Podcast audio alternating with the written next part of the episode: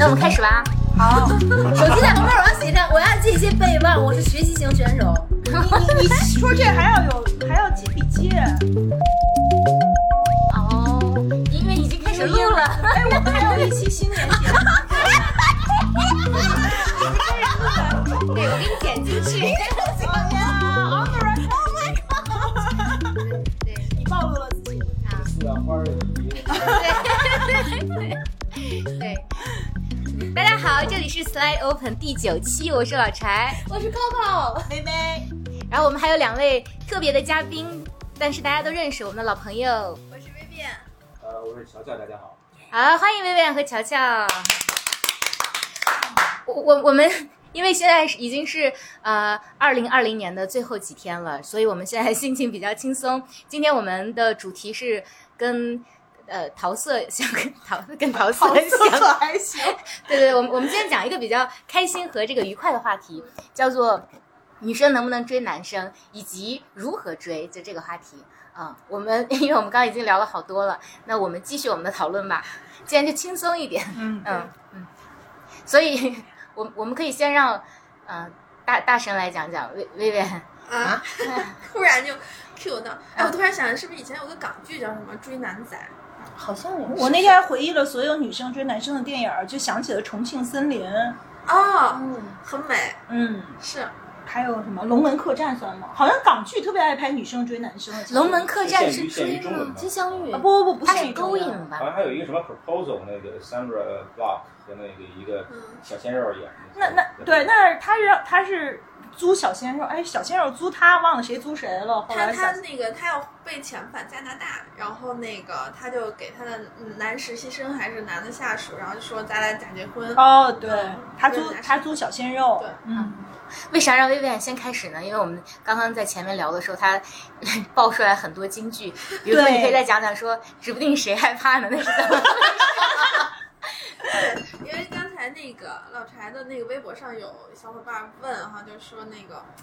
我主动表白会不会丢面子呀？或者是我主动表白了以后，那个会不会被拒绝？然后我觉得就是表白其实是。女生追男生的一个技术动作，它只是一刹那，一个技术动作，但实际上很多的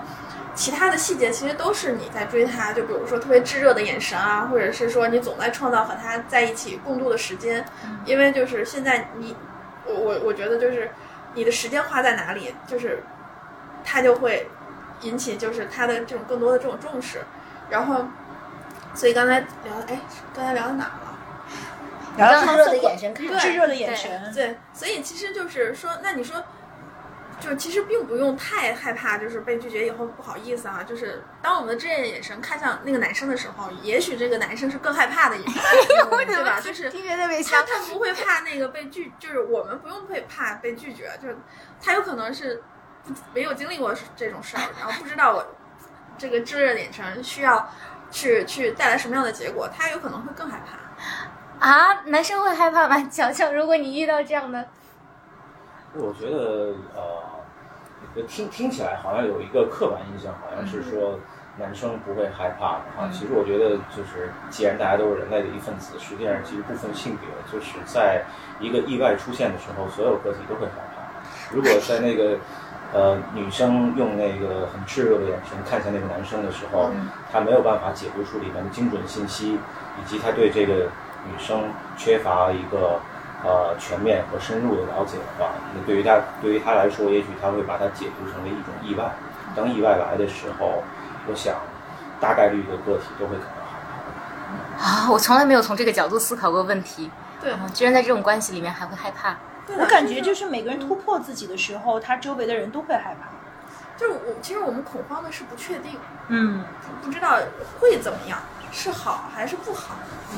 对，就是其实无论是女生去炙热的看男生，还是男生炙热的看女生，就是其实我们会害怕是因为我要么我不知道你要干嘛，要么就是那个我不知道，就是我接受了你这种眼神，我该怎么样？其实是害怕这种不确定性啊。对，就说到这个，就我想起我们上一次讨论过这个问题，因为。薇薇讲到炽热的眼神，我都有点难以想象那个画面是什么样的。你能想象吗Coco？我觉得一般男的接不住他炽热的眼神嘛，本来那个我都接不住。我见了 Vivian 之后，我就明白什么叫炽热的眼神了。但是我在见你之前，我很难自己去 picture 出来一个画面，说什么样是一个炽热的眼神呢？就是太阳跟向日葵的关系嘛，就是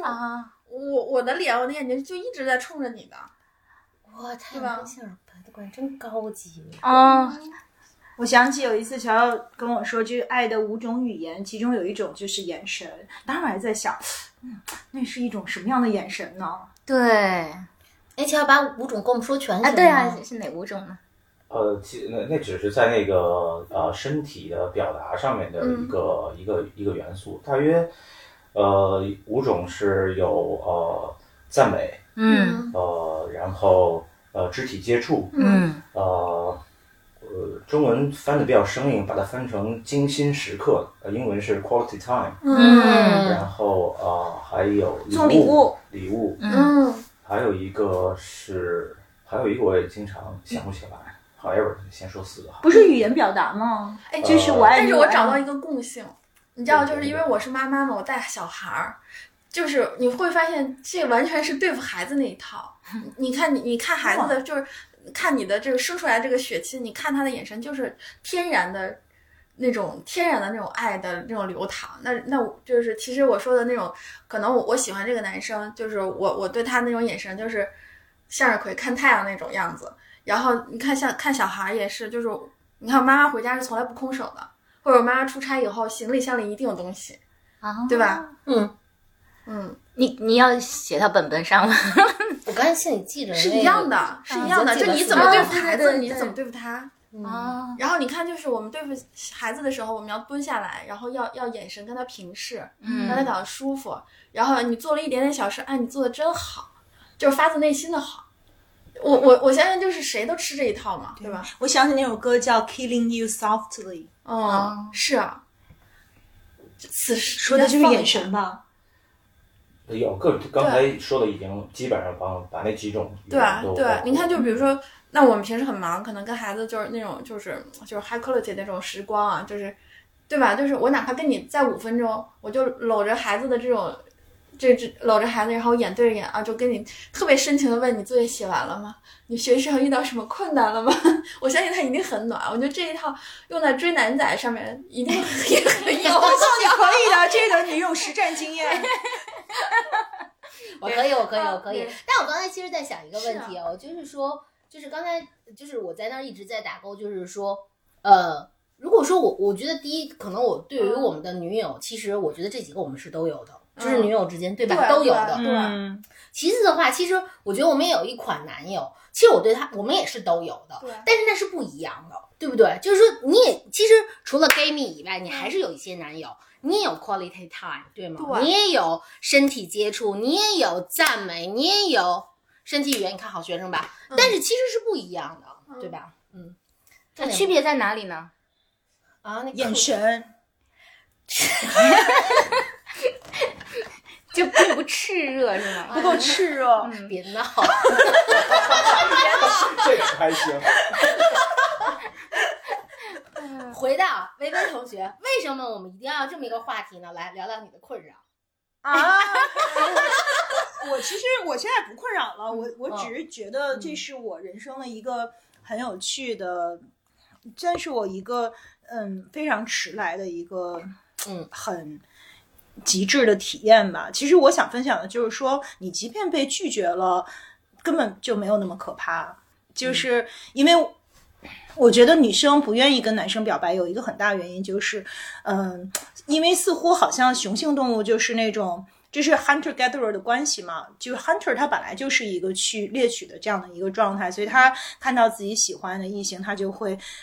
扑上去。我觉得这个是一个好像在很符合生理规律的，但是对女性来讲，我们可能是一个更希望是一个就是一个被动接受，我们更希望被自己喜欢的人追，觉得自己去追别人可能会需要很勇敢，也很辛苦。其实这些都没有关系，那最可怕的是如果你被拒绝了，就大家都觉得我们要付上尊严的代价，我们要付上就是受伤的代价。那我自己体验过一遍以后，我会觉得其实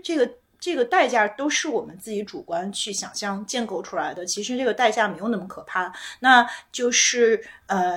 因为我觉得表白以后最重要的人生的高光时刻就是你真的获得了自由。就是也许我跟这个人的关系并没有改变，我也没有改变我们俩之间的这个事实，其实他的这个结果跟我不表白的结果没有什么事实上的差别，但是在我的心里这个差别巨大，是因为我跟我自己的关系得到了真正的改变，我跟我自己和解了，就否则的话我对不起我的这种感受和情感，我一定要对自己真实，我要把它表达出来，然后我就是我觉得我自己跟自己的这样的关系和我对自己的这种接纳和我对这个情感的一种就是情感的自由和欲望的自由得到了就真正的释放。所以就是我的经验就是我也很想分享给大家，就是说其实女生当然可以追男生，而且即便被拒绝了这个 consequence 真的没有那么可怕。嗯，是的。嗯，首先我觉得我也是站在那个就是如果要表不表白肯定是要表白的那一卦上，但是就刚才正好咱们之前喝小酒聊的时候，我其实有一个就只是结合到自己的经验不同的看法，是说我觉得在我就是大学时期，至少就我觉得我比较密集的那段时期中的一段经历告诉我的是说，其实我不是怕失败，我是怕失去了那个我觉得很宝贝的男生的朋友。因为可能我觉得就刚才咱们在聊的时候，我觉得那个就是好像我讲那个，就是你打了很多很多的勾，他那也都在那里，但是可能你有一个 moment 觉得说其实这个人他可以不是男生朋友而是男朋友，但是其实我并不怕我失败我自己什么，比如说我败了这件事，可我怕的是说我觉得他好他永远在那里，就是但我说了我就没了他了，其实我怕的是这个，就是反正这是我个人的经验。因为就是对，就是刚才说的时候，我就是非常具化的会想到某段经历和某个人，我觉得那个是让我有点犹疑的部分。反而说这个人如果一直上来我就特别笃定说这个人就是我喜欢的人，我特别不墨迹。我跟柴航说过，就是因为我先生就是我要来的，我先生就是那种就是我们俩可能之前也就是也磨磨唧唧爱爱昧昧了一年多什么的，但我一直以为其实就是咱俩只是没有说，但就是这样。但后来他就表示说没有啊。不是，那我就错了，我就觉得这算怎么回事？那你就过来跟我讲。然后我就当时把他就是从那个他们家住长安街东头，把他大晚上拉到了长安街西头，说你过来现在就跟我讲。然后他就从长安街西头夜里走，一直走到了长安街中间，走到了百盛。然后那天早上起来他已经累疯了，我最后跟他说我特别好，你要不要试试？但是我觉得那个对我来说没有什么太纠结的，是因为这个人我似乎觉得我从一开始就是觉得他被我搁在的那个盒子就是未来男朋友，所以我不介意去说。可是我觉得我如果说有些情形我不愿意去讲的是说，是对那些我上来把他搁的盒子是不是我的男朋友，是我的朋友，然后我觉得我说了就没了，我对这事儿是比较纠结的。那为什么一开始他是朋友，后来你又要喜欢了他是吗？啊，对啊，就说因为我对啊，就是可能有好多好多原因，比如说有可能有一个原因是说你最早相当长时间你的一个情感投射就是更像男朋友投射，你是投在另外一个人身上的，你从来没意识到说这个人其实就是你就觉得他是朋友，就是你什么时候缺他，你什么时候怎么着，他都在那里，就更像一个哥或者什么什么的，就反正有各种原因。但是的确我也是属于把朋友会装盒子的，就是这个人是首先他是我的工作关系，他是工作关系还是朋友关系，然后是姐妹还是什么？然后男生也会分说，是男生朋友和男朋友或潜在男朋友，这个男朋友序列，我觉得还是对我来说是有些不一样。我也想听小小回应一下，其实这是两个问题，一个是说，我们生命里遇到的异性，就是异性可能对我们也是一样，就是说我们会不会把它分成两类？一种是可能会建立一种情感关系，一种就是朋友关系。还有就是说为什么有的时候如果这个人是我们朋友，然后我们自己的感受变了，我们变成情感关系了，然后我们去表白了，可能他的感受如果不一样，最后大家连朋友都做不了了。其实这个对我来说一直挺迷之的，那大家就回去做朋友好了，那你不回应我的情感没关系啊，那我们回到以前不就好了吗？为什么就回不到以前呢？乔乔从男生的角度讲讲。我听起来我会觉得这可能好像跟男生没太大关系，因为这是听起来是我就是想到这个念头的时候，这是我们每一个具体的当事人自己的一个构建吧。就比如说刚才我听到 Coco 的说他担心的是那个朋友会失去，那 maybe 他在这边担心的时候他的朋友并不一定担心同样的事情。嗯，也包括刚才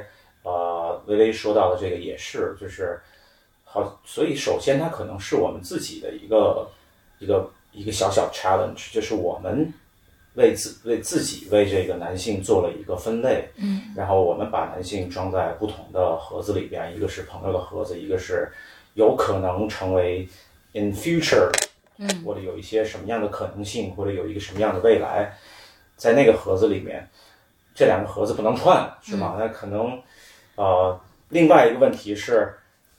第一个问题是这个盒子为什么那么重要？然后第二个问题是这个盒子是不是每个人都有？女生有这个盒子的时候，男生有没有这个盒子？嗯，如果，然后还有就是作为性别，男性有没有这样的盒子？和作为一个你具体的你担心的那一个人，他有没有盒子？我自己觉得很多时候，对我刚才想到今天的这个话题的时候，我在想，本来它是个。这是我特别喜欢说的一个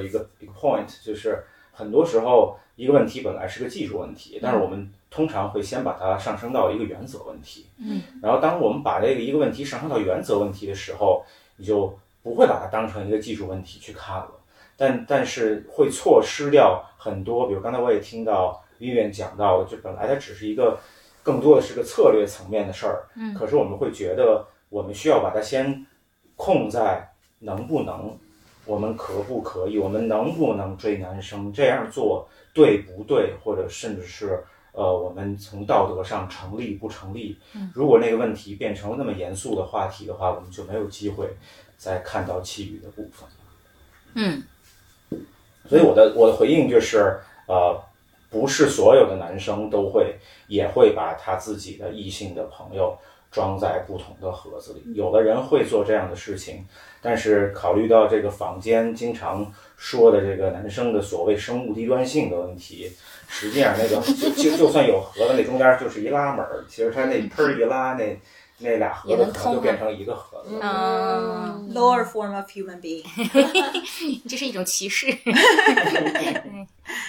没听到老柴有什么样的啊？我 challenge。我完全同意乔乔刚刚说的，就是我觉得它是一个策略和技术问题，它不是一个原则问题。所以我觉得女生当然是可以追男生的，只是我觉得这个女生也可以选择不追男生，这个取决于这个女生本人的特质。比如说我自己的特质，我觉得我不擅长追男生，我要是去追男生，估计这个事情就会很严重了，就会搞得大家都很尴尬吧，因为我本身就是个尴尬体质。对，你说你上次我们的节目你说自由就是不尴尬。对，所以我自己的可能取决于我是一个西北女性，所以就像那些民歌里面唱的一样，我的感情的那个 pattern 比较粗暴，就是我是有那两个盒子的，我甚至不是那两个盒子，就是我看人都是一眼定终身的。这个人第一眼如果行他就行，那如果这个人不是的话，这个人一辈子都没有办法试。所以我遇到过比如说那个可能对我有好感的男生，但是如果他不是那个第一眼有感觉的那个人的话，我会很粗暴的让人家知道肯定没有后文，所以我也不会，我几乎没有经历过任何情感纠缠。所以但是那个一眼定的那个人，这个人数非常的少，所以就是我也比较粗暴的，没有体验过那些比较焦灼但是暧昧又美好的那种情感，确实体验的会比较少。然后我自己的逻辑是，可能跟我是狮子座也有关系吧，就是我是我喜欢的人首先都会是喜欢我的，如果他都不喜欢我，我觉得他跟我的价值观都不一样，我并不觉得我自己的价值观是最正确或者最好的。但是假设说他都跟我的价值观都不统一，他都不能识别我这个人很好的话，很对他很有吸引力的话，那这个人他就没有办法到我的这个里面来。所以我是18岁之后都没有追过男生，之前可能也不算有过，以及我觉得他还算行之有效吧。所以今天这个话题我也更多的是想去看一下更多的多样性，听听大家讲讲。哎，但是我突然想，就是其实我们在表白这个技术动作之前，其实我觉得更就你说的就是这种，比如说女性去追男生的这种焦灼哈，反而有一个电影就是那个就是 He's Not Into You， 对吧？其实更多的是就是可能是我们对美好、浪漫，甚至是激素驱动，然后那个过度美化了对方，然后但实际上就是我们脑海里想象的所有的这种浪漫的场景和他看到的这种场景，就两个人其实在主观的在同一个房间里看到的东西完全是不一样的。对，其实这才是就是造成了就是哎，我们会去问我要不要去追他，我追他以后他被拒绝了怎么办？追他以后就是被拒绝以后我好痛苦怎么办？就是才是就带来这种落差，就本身这个动作其实就是顺势。就是从心出发嘛，就是我的激素驱动我想看你我就看你，我想跟你就跟你，然后那其实我觉得我们可以就把这种喜欢这种激素驱动的东西，然后更理性的去拆，就我们遇到这种情况怎么办，然后或者是怎么技术的去追你。因为我觉得乔乔说的比如刚才那5点完全我觉得是可以很科学的爱嘛，对吧？是的对吧？或者是很科学的获得，就是让别人感受到我的爱，对吧？因为上一次我分享过一个小八卦，就是我有一个朋友，他如何跟他现在的妻子走到一起的呢？就是有一次酒后他，然后那个女孩子在桌子下面用腿去蹭我这个男性朋友的腿，然后后来他们俩就去。就去酒店，然后后来就在一起了。然后这件事情对我的触动很大哎，我发现哎，原来还有这样的路径，是我之前从来不知道的。就我在电影里面看到过，但我真的不知道它会在真实生活中可以发生。然后它打开了我新世界的大门。所以其实就刚刚那个问题，就这个从方法论上有哪些？我觉得这就是可能这个朋友他就是用性来去验证我们俩是否。就是心照不宣的就互相追求了一把，有一些比如说刚才我们也讨论了，比如我的性伴侣也好，还是非常认真的关系也好，其实都是我的普通朋友，普通的男性朋友，至少认识1年以上的，然后很有安全感，然后我非常非常的了解，然后工作上、生活上、平时吃喝玩乐那个。都高频打交道这波人里面来去做转化的，其实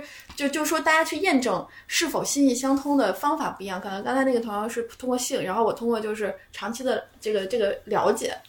对，就是其实就我觉得可能有很多很多种方式，或者是像你这种就一眼就能够凭直觉判断，好像是很像我们认为的男性的一种本能嘛，不是说一个人对判断另外一个人是不是 fuckable 只需要3秒钟，而几秒钟心理学有这么一研究，但这个门槛应该比较低吧。因为 fuckable 的人应该还蛮多的， fuckable 和你是不是真的要去追是两对，但我觉得我的感受就特别不一样，在于我觉得我反而是我要真特别喜欢的人，我反而什么也干不出来了，我就废物。那我要是可以去拿腿踢的人，都是我特别不在乎的人，就我觉得逗他玩就跟逗小狗似的。但是如果我真的特别在乎，我就伸不出这条腿了。但也能理解，就是这种。就是你可能会把这个关就是特别重要，你觉得未来这个关系特别重要，或者这个人过特别完美，或者你想象你们俩的关系特别完美，但是又双方知道他的缺点和自己的缺点。我有个初恋的故事，但就是我们没有谈恋爱，但是就是从高中互相喜欢一直到大4就互相喜欢的那种。但是呢，就是从我的角度，就我们俩。就最多就是有一次他尝试的摸了一下我的手，然后我给躲开了，然后但是就是一直暧昧了很多年，然后他就是那种就是我会觉得他过于完美了，然后那个而且他以他现在的这种生活来去推断，其实当时我的判断是对的，就这个人就是品学兼优，就是品质也很好，然后结婚以后就他现在的生活，结婚也很顾家，养狗养孩子，就是非常的那种很梦幻般的完美。但我就觉得当时为什么跟他暧昧很多年，但是不去谈恋爱，就是小手都不给摸一个，其实就是觉得，我就觉得我这个人脾气很差，而且有很多的这个就是属于那种就是很容易去伤及就是撕破脸的那种这种闹。然后呢，我就觉得就是这个人过于完美了，所以我宁可去选择让我更轻松一点的，第二类的这种选择。所以我就去就。但你有后悔吗？没有摸他小手？没有，就我就觉得就是如果我们俩摸了小手，一定会就是有电光火石一般的爱情，但是最后以我这种很作的很这种性格，就是就会让这个人就很接近完美，或者是这个一个伤害了一个好人。或者是把我们俩的关系搞得一团糟，就有可能我会觉得这个就是我对他或者是对他跟他谈恋爱的那个期待是很高的，所以反而我不敢，就还算了，还是找一个就是就是可能退而求其次，风趣幽默，或者是更有安全感，或者是稍微哪有点短。我觉得男生对女生也是这样哎，男生有的时候，要不然就是我觉得男生也是这样，如果他觉得这个女生。各方面特女神不敢，对他也不追，他也会去找一个容易的人下手。这算喜欢吗？你喜欢他吗？喜欢啊，算喜欢啊，喜欢。我们就是互相写情书啊什么的，弹吉他、打篮球，然后就互相就送各种送放学啊，这都不睡。我天哪，可能我觉得我。我好替你遗憾啊！咱们问乔，就作为一个男生，因为刚才吧，就是因为咱们这太喜欢对聊圈姑娘对姑娘了，所以每次吧一说到一个男生话题，薇就说啊我不这么看，然后柴说对啊我也这么，然后那个人就从咱们说到滑步，这是活的，咱问问他行吗？就是对，就是对。我记得特别清晰的是在大学，我有一个大学死党，我们俩。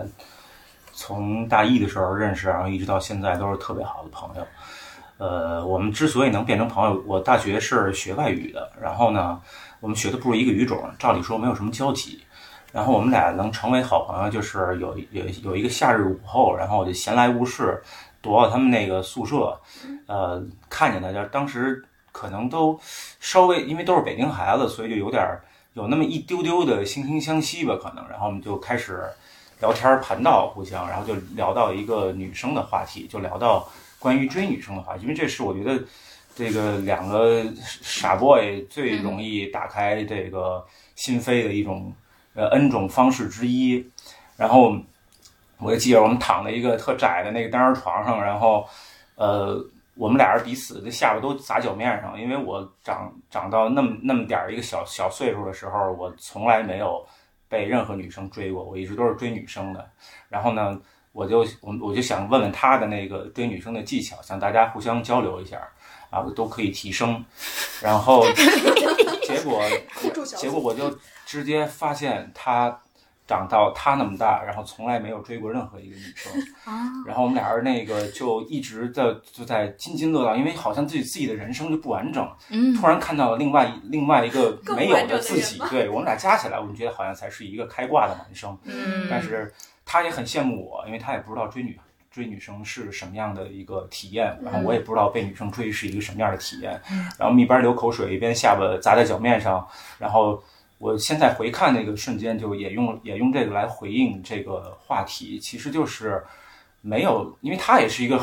他相当钢铁直男，我也相当钢铁直男，至少在20岁的时候我们都是钢铁直男，但是两个钢铁直男还是有如此大的差异，所以其实并不存在一个所谓的物种上的一个呈现，其实更多的还是回到我说那个技术问题，其实就是你需要知道你要。去释放信息也好，还是想要倒追也好，还是想要用暗示的方式让对方来追你也好，however 它跟物种没关系，我觉得大部分情况下它跟那一个对象它是一个什么样的，如果他主动那你就给他机会让他主动呗，你可以让他有一个产生一个错觉，对吧？明明是你释放的信息，比如说用炙热的眼神看着他，但是他觉得我靠这姑娘是我追到的，也可以是这样。那如果他是一个很被动的人，那你就拿腿蹭他一下，我觉得也未尝不可。但是我想可能说完我的那个钢铁直男的这个观点之外，我还回归我自己的那个小身份，是我觉得可能更多的时候对于一个女生来说，能不能追男生很多时候是个代价问题，就是她有时候是代价过于生命中不能承受之重，比如说朋友回不去怎么办，比如说被拒绝怎么办，然后还有一个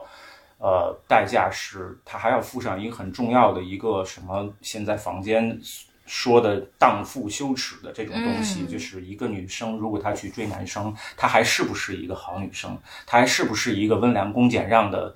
中华优秀女性。我觉得这些 burden 扛在女生的肩上，是让女生特别不容易把这个问题还原到技术问题层面的一个部分。那是我的分享。有道理，我觉得乔乔刚刚说的这个趋势现在已经，我自己觉得已经少很多了，但是仍然可能还是会有人觉得女生应不应该追男生，对吧？对，只是我觉得最近这些年应该我采访了一下我团队的小朋友，大家都觉得这是个问题吗？女生就好像现在大家都因为我觉得我们这一代人可能就是这种耻感给自己的这个设限比较多嘛，可能就是 Gen Z 他们都是的，对，就觉得这个男女有什么区别呢？可能甚至在某一些比如在大城市里女孩子还显得更主动和强势一些，对，可能也是有代际的这个差别。但是的确就是我觉得我们长大的这种教育还是觉得说女生应该是更矜持，对，矜持更内敛才是一个美德。对，但这里又有另外一个现象，我去年还写了一个这个微博，然后又被好多公知转，就是为什么现在男生越来越不爱追女生了？目前的情况就是最近5年10年，可能追女生的男生越来越少了。但是呢，其实 consequently 就是我看到这个统计数字也是说，中国比如说有2亿的这个单身人士，大家爱越来越难了，就是不是爱无能，就是爱无力，要不然就没空爱，反正要不然就不敢追，反正总之，或者是说大家也有一些就是因为把爱太转化成一些特别现实考量啊，或者 whatever 很多原因吧，就是好像男生的确也不愿意去追女生了。那如果女生不能追男生，男生也无力追女生，那这个世界是一个多么孤独的世界。对。但这里有另外一个问题啊，就是我自己是觉得女生当然可以追男生，但有一个技术层面的问题是，强扭的瓜能甜吗？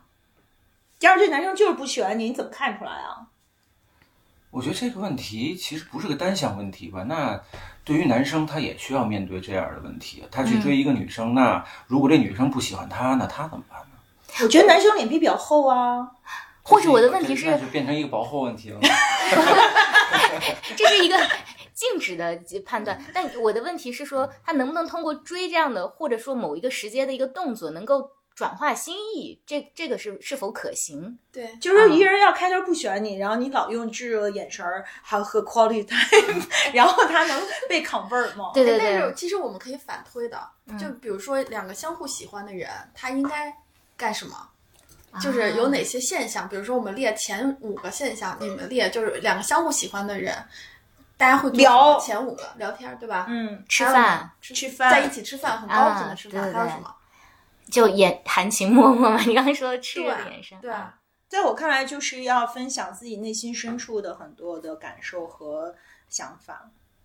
就是确认是分享，互相分享，高维打低维的那种嘛。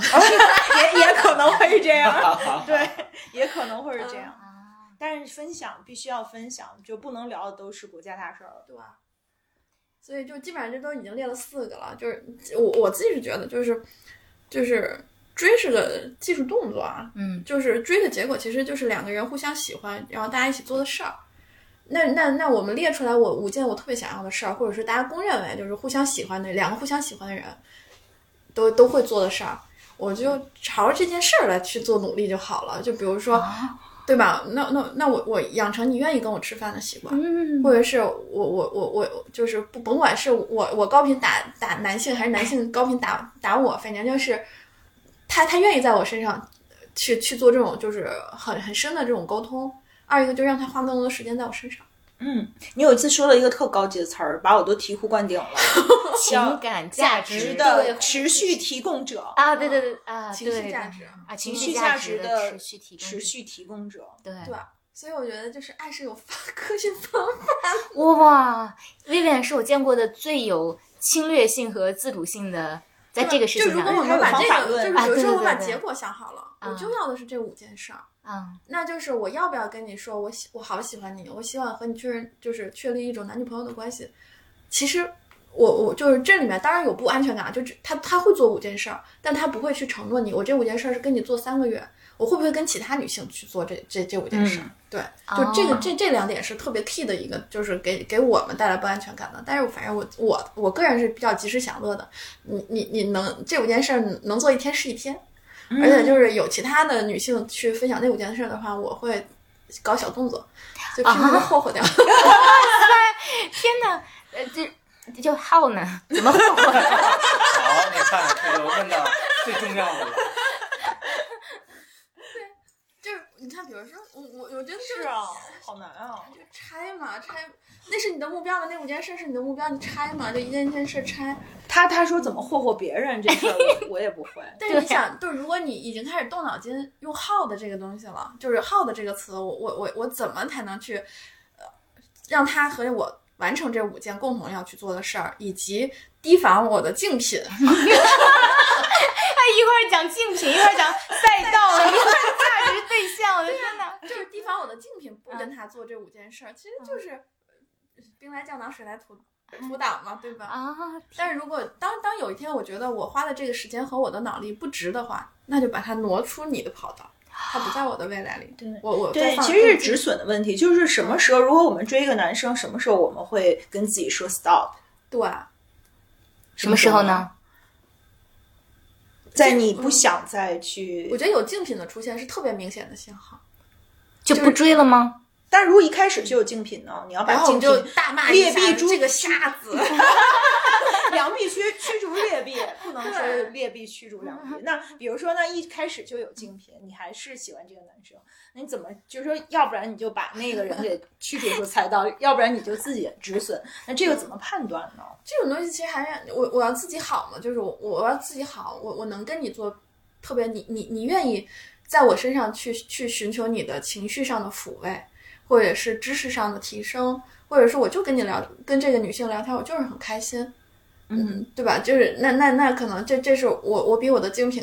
有优势这一点，就是顺延下去，那我就比他花了更多的时间。我觉得就是男性其实就那几件事儿，我的体力、我的时间、我的财力，对吧？他也会去算性价比的，就是我他已经在你身上花了这么多的，就是时间，然后他的这种沉没成本要大，是吗？对。还有就是说，其实最终还是说谁满足谁的需求吧。如果回到就是从这个心理学的角度去看，就是说，那就是谁更了解对，就是如果说从这个竞争的角度的话，就是说，这两个人之间谁能够更多的去满足那个对方的需求，就会你更理解他的需求，并去回应他的需求。是，我觉得真的就是，如果你真的想追他，你。比如说，这怎么说呢？就是他是你想要获得的一个爱人，你对客户都那么好，对我的老板也那么好，为什么不像就是对待客户一样对待他？就如果我但这里面有个区别，就比如客户啊，我昨天还听了另外一个有台的播客，就还挺好。客户我是有经验的，我可以去蹲守他，我可以去挖掘他的需求。但我觉得情感这个需求，他太过于。难以琢磨了，你怎么知道对方需求是什么呢？而且有的时候你反而对一个人投射很多情感之后，你没有那么客观。你要看客户，你可以很客观，大家的利益是非常清晰的，瞧瞧对吧？但情感上利益并没有那么清晰。所有人的情感的需求，他的情绪的需求，对你不也行吗？持续提供者，那不是浪得虚名。对，我一直想问你说的情绪价值是什么呢？就很具体的是指什么呢？就跟哄小孩一样啊，就比如说。他做的好的地方，你要非常细节的、很具体的去夸他。他要在你的这种就是赞美声中，他要适应你的这种高频的这种赞美，或者是适应你的这种节奏的赞美，他在别的地方得不到。二一个就是你要给他，就是这个不太好，我自己是觉得就是你要去树立一个他的就是适合你、有利于你的一个婚恋观，你要把一个对你有利的，或者是比如说我的每个人的3观都是不一样的。那个就是你要在他信任你以后，你要不停的再去灌输他的这种婚恋观，就是你要告诉他什么东西是不行的，比如说你要告诉他你那个就是乱约炮其实是不好的啊，对，就举个例子啊，就是你要给他灌输一个对我们有利或者是我喜欢的一个婚恋观，这就跟妈妈教育孩子一样的，就是教育一个青春期的男孩是一样的。那他要是那个老顽固了，老顽固那就挪出挪出赛道，对，最后一招永远是把他挪出去。对啊，就我自己是觉得就是你很难去要求这种三观一致的，但是其实是可被教育的，人是可被教育和说服的，甚至他是可以被洗脑的，就在有一些东西观点上，就是如果你足够的有技巧和耐心，他是会去接受的。那我理解你的方法就是先挑种子用户进来，先培育。对，如果他朋友嘛，也了解杀手，对吧？大家都认识1年多了，先放在池子里。怎么长大的？然后父母关系怎么样？然后追过几个姑娘？然后是怎么被拒绝的？然后他有哪些就是龌龊肮脏事儿你都知道？然后你再戳心窝子的去引导他。对吧？那很容易。然后你这个种子，如果它实在孺子不可教，你就把它挪出你的池子，是这样的吗？对啊，哎，对啊，我觉得就是其实是让自己，就是让自己不要那么难过嘛。就是我觉得就是他不喜欢你，或者是他更中意别人，就是他有他的一个驱动因素，他有可能他的那个就是他的。基因或者是他的那个荷尔蒙就要求他可能喜欢另外的姑娘，或者是说他的工作原因，我就是无法和他高频的去接触，对吧？就是人和人就是这种互相追求，他有一个这种我什么时候追，也有时间地点人物关系的，这种就是不可控的因素太多了。我觉得这一点还蛮重要的。比如说我要替用户来发问的话，假设一个相貌平平各方面都平平的姑娘，她就特别喜欢一个男生，当然不至于偶像离那么远啊，但是她就是没有太多接触机会，那怎么办呢？我觉得其实最重要的是让自己心态平衡啊。你看比如说我们追明星也离我们很远，但是我们去追星或者说我们去爱这个明星的时候，我很幸福就好了，就我高兴，对吧？我花钱买你的周边。比如说我跟我喜欢的这个男生又不是工作关系，我印个 T 恤，哎，这还挺轻松。粉丝与偶像的关系，哎，这个乔乔有讲过，粉丝与偶像的关系跟情爱的关系最大的不同是，粉丝与偶像的关系更单向，对吧？因为特别让人伤害的就是心有所求，求之不得嘛，就是人一辈子长。我觉得比如活到70-80岁得不到的事情多了，对吧？所以这个就是回到这个号的问题，就是乔乔曾经说过，就是情感是情感，关系是关系，就是把这两件事情分开，你自己就不会老跟自己过不去了。能不能再跟我们的听众就是讲讲这个是什么意思？我觉得这种抽象的解释会特别的不好玩，这个大家还是聊点这个自己生活。那粉丝和偶像这个例子可以用吗？就是粉丝和偶像也是一种情感关系，是一种情感，但他们俩之间其实没有什么真正的互动的关系。我觉得刚才Vivian说到一个特别关键的部分，就是你怎么舒服怎么来。就是当你自己 enjoy 那个粉丝和偶像的关系的时候，你当然可以选择一个仰望的角度去建构一个更单向的一个更仰望。比如说就像很多这个人间极品的男性，是吧？他们有时候就是他们生活里边并不一定充斥都是同样优秀同样人间极品的女性，比如说画家和模特经常会在一起，然后有时候那些舞台艺术家经常会跟他们的粉丝的某一个杰出代表在一起。杰出代表就是这样一个很经典的例子。就是最核心的部分其实不是那个偶像想要什么样的关系，因为咱们今天的这个视角更多的时候是一个女性视角，所以我觉得我自己觉得，那就是对于就是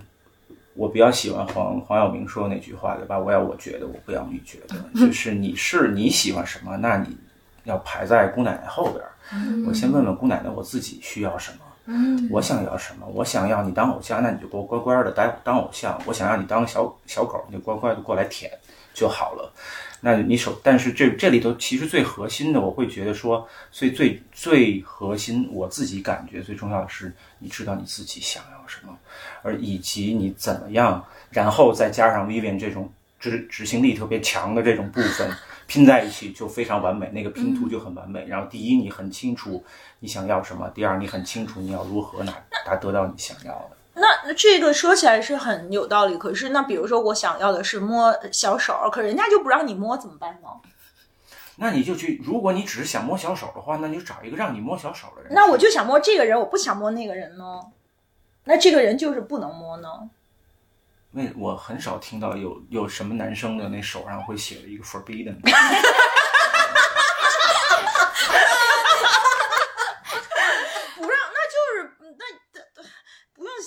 人家就说不能摸呢。可能我觉得你有时候可能它不是你的真需求。如果你真的只想摸手，它又是一个很简单的技术问题。但是会不会其实你更担心的是摸完手以后会发生什么？对。那所以它就其实又是另外一个，又开启另外一个问题，就是如果你追了一个男生没追到，你怎么办？或者他拒绝你了，你怎么办？所以实际上他会要拆解。有时候可能那个问题只是看起来像是能不能追以及怎么追，但实际上它可能还有一些隐性的问题需要回应，就是如果他不回应我怎么办？如果他拒绝我怎么办？怎么办？那这就很需要再去展开好多去讲，因为每个人都有自己担心的。来，实操大神跟我们说说，你追上怎么办？没有失手过？没有啊，就是什么没有就没有失手。你看前两天不是网上说什么靠谱的人有几个特质，就是什么事事有回什么靠谱的打工人就事事有回应吗？对，我这么炙热的看着你，还试图摸你的小手，你没有回应，渣男挪出去。多好啊！而且我建议就是大家一定要就把这个道理要当着面说给他听。对，就是特别是有些人他会把自己包装成我是一个特别靠谱的人，所以我才那么有魅力，吸引了这么好的女性的这种爱慕。你就让他自相矛盾去，其实你并不靠谱。你看我这么真诚，然后这么炙热，然后想要去摸你的小手，然后你不回应，这不是和你的人设有违背吗？你好好回去反省一下。对，那你看看你到底是要是打破你的人设，你就是个渣男，其实是可以随便摸的。我觉得他们有时候不让摸，其实不是不想被摸，就是觉得会破坏自己的人设。对啊，那你就矛盾嘛，那你又不回应我。你听听他怎么说。妈呀，挺好玩的。就是而且这个不能就是一定要把自己的内心戏讲出来，就不能我们自己猜。然后我要讲给你听。这是我刚才说的，就是我要拿我的我喜欢的三观或者我喜欢的婚恋观去套你的逻辑。对，但是我觉得你是一个非常就是非常自由的女性，活得非常自由，也就是你容易给别人降维打击。就像上次我们聊的，就是说谁遇到你他才是他，怎么说那话来着？对，对，下次摸着他的小手，你怕吗？现在不是你爱我，就是至暗时刻。对，就谁遇到你才是他至暗时刻。但是我觉得很多女孩子其实她没有这么强大内心，没有这么勇敢。我觉得包括我自己，我觉得我也真的不能够完全做到。其实就是有时候刻意的让自己迟钝一点，就是你拒绝了我又怎样？但是挪出赛道，我觉得说起来容易，也不是那么容易。比如说你跟这个人，对你这件事儿对你的伤害，挪出这个赛道。这咋挪呢？就是因为比如说你跟这个人本来就是特别好的朋友，而且他对你来说是你生命中很重要的一个人，然后如果突然出现这样很尴尬的局面之后，你就是挪不出去啊。首先尴尬是一个心理状态，它不是一个具体的事儿，它不像比如说我杯子碎了或者怎么样，就是我不去想这个事儿是个尴尬的，只要你不尴尬，尴尬的就是你。对吧？对哦，就我不觉得，就是你就是先不把这个事儿当成一个尴尬的事儿，所以就别把后果想得那么严重。对啊，其实后果没那么可怕。就是像你刚才说的这个案例，就说明你们还是会高频打交道，一样也一样，那我继续跟你吃饭啊，你该花到我身上的时间就继续花啊，你花的时候你花到我身上的时间，就我们俩在一块的时候我就高兴了，但是令对方会尴尬，只有我自己倒还好。那你要直言的跟他说你不要尴尬，你作为一个这么有魅力又成熟然后各方面很完美，能吸引我这样优秀的女性吸引的男性，你为什么要尴尬呢？只有小孩才尴尬呢。哎呦小吗天哪，为了不尴尬呀你没控制吧手常住啊对我就觉得对，说起代价，就是其实我觉得你启发我特别重要一点，就是说其实很多时候代价是我们的 perception， 对，就是这个代价是我们自己建构出来的代价，很多时候不一定是有我们想象，我们容易，如果我们被拒绝，如果我们没有被回应，我们容易 blow it out of proportion，就是觉得这个代价是巨大的，可是其实也未必。还有就是说，如果我们表白了以后，对方他不是这样的感受，大家真的做不成朋友吗？也许这也是好的问题，也许做不成朋友也是因为大家都很尴尬，但是其实是有办法去弥补这样的尴尬的。对，我自己是比较喜欢去拿出来去跟把我当时的，比如说我的那种感受，我觉得哎，我为什么觉得我跟你表达了以后，你反而会觉得尴尬？我把这种事情抛出来跟对方去谈一谈，就这个有两种好处，第一种就是你谈了以后，就两个人的关系会变得不尴尬，我觉得啊，就是如果就对方足够好，就足够好的话，就因为我们也不会看太差。然后那个第二一个就是你让他在你的这种自我剖析，就对这件事的自我剖析里面有更多的这种参与感和代入感。嗯，就当他参与到你的一个情感情绪情感的转化的时候，我有喜欢你，然后到追求你，然后到被你拒绝，然后到现在很尴尬，到现在我很就是很手足无措，他有这种参与感的时候，我觉得他就是他的那种善，或者是他想去帮你的那种东西有可能会被激发出来。就是你要让他知道你是怎么想的，对，你经历了什么，对，然后而且就是在这个过程中，你也要去问他，就是你这件事发生的时候你是怎么想的，你经历了什么，然后你为什么会去做出这样的事情。我有这么做过。对，其实我觉得我的经历就是说，我有说其实这跟你无关，就是跟我自己有关，就是我为什么要表白，不是为了让你尴尬，是因为我要突破我自己。因为我小的时候，就是可能我可能5岁的时候就因为喜欢隔壁的男生，但是就是直到他搬走了，我都没有勇气表白。可能我喜欢了他很多年，然后直到我们都上中学了，他搬走，我都没有勇气表白。那我觉得我到这个年龄，我不能够再想，就是我要对，它是我的一种情感的对，就是我要对得起我想我自己的这个情感，所以我才要去真实的面对他。但这个不是说这是我自己对自己的一种真诚和诚恳，就是不是为了让，不是想把你置于尴尬之地。但我反正我是建议，就是大家去把这件事儿和对方去聊一聊，即便他拒绝了你，就是你看，就是这还是一个以结果再往前推的。假设说你们俩已经是互相喜欢的一对了，是不是有这种情绪上的问题，就是应该互相去讨论和推演的。其实是的，那现在只是说，哦，我就是你把他拉过来。去推演这个过程，其实更容易去和解。Coco 做这个思考状，我觉得因为你们两个还都是就是相当强大的女性，所以我觉得我想就是问两个相关于不那么强大的问题。第一个是说，比如薇刚才说到说，哎，就我跟你谈谈，我就是我自个儿有我自己的过去的所有的成长经历，到现在我想明白了。我想表白，我想表达，我想迈出那步，但是有没有可能，即使我们对面的那个对象看上去无比强大，但他也有他的痛点，就是被吓死了，就是因为你随便做错自己了。我有我的很多 agenda 和人设，可能就是不管是出于什么样的原因，会不会他某种程度上是一种看到更吓着人家了，因为就是反而我觉得这是第一个我想问的一个关于这个就是强大的延伸问题。第二个问题其实我想问的是说，我其实挺想问 Vivian 说你怎么到今天的，因为刚才大家说到这个时候，其实我反而想到的是我脆弱的时候，就是其实我们几个人能现在坐在这儿这么稀里哈啦的讲这件事儿，就是因为我们都某种程度上已经强大或成熟到可以讲这件事情了。但我跟乔乔聊过说，那我可能有一段情感是7年求而不得，就是我没有办法把这个人割出赛道，就是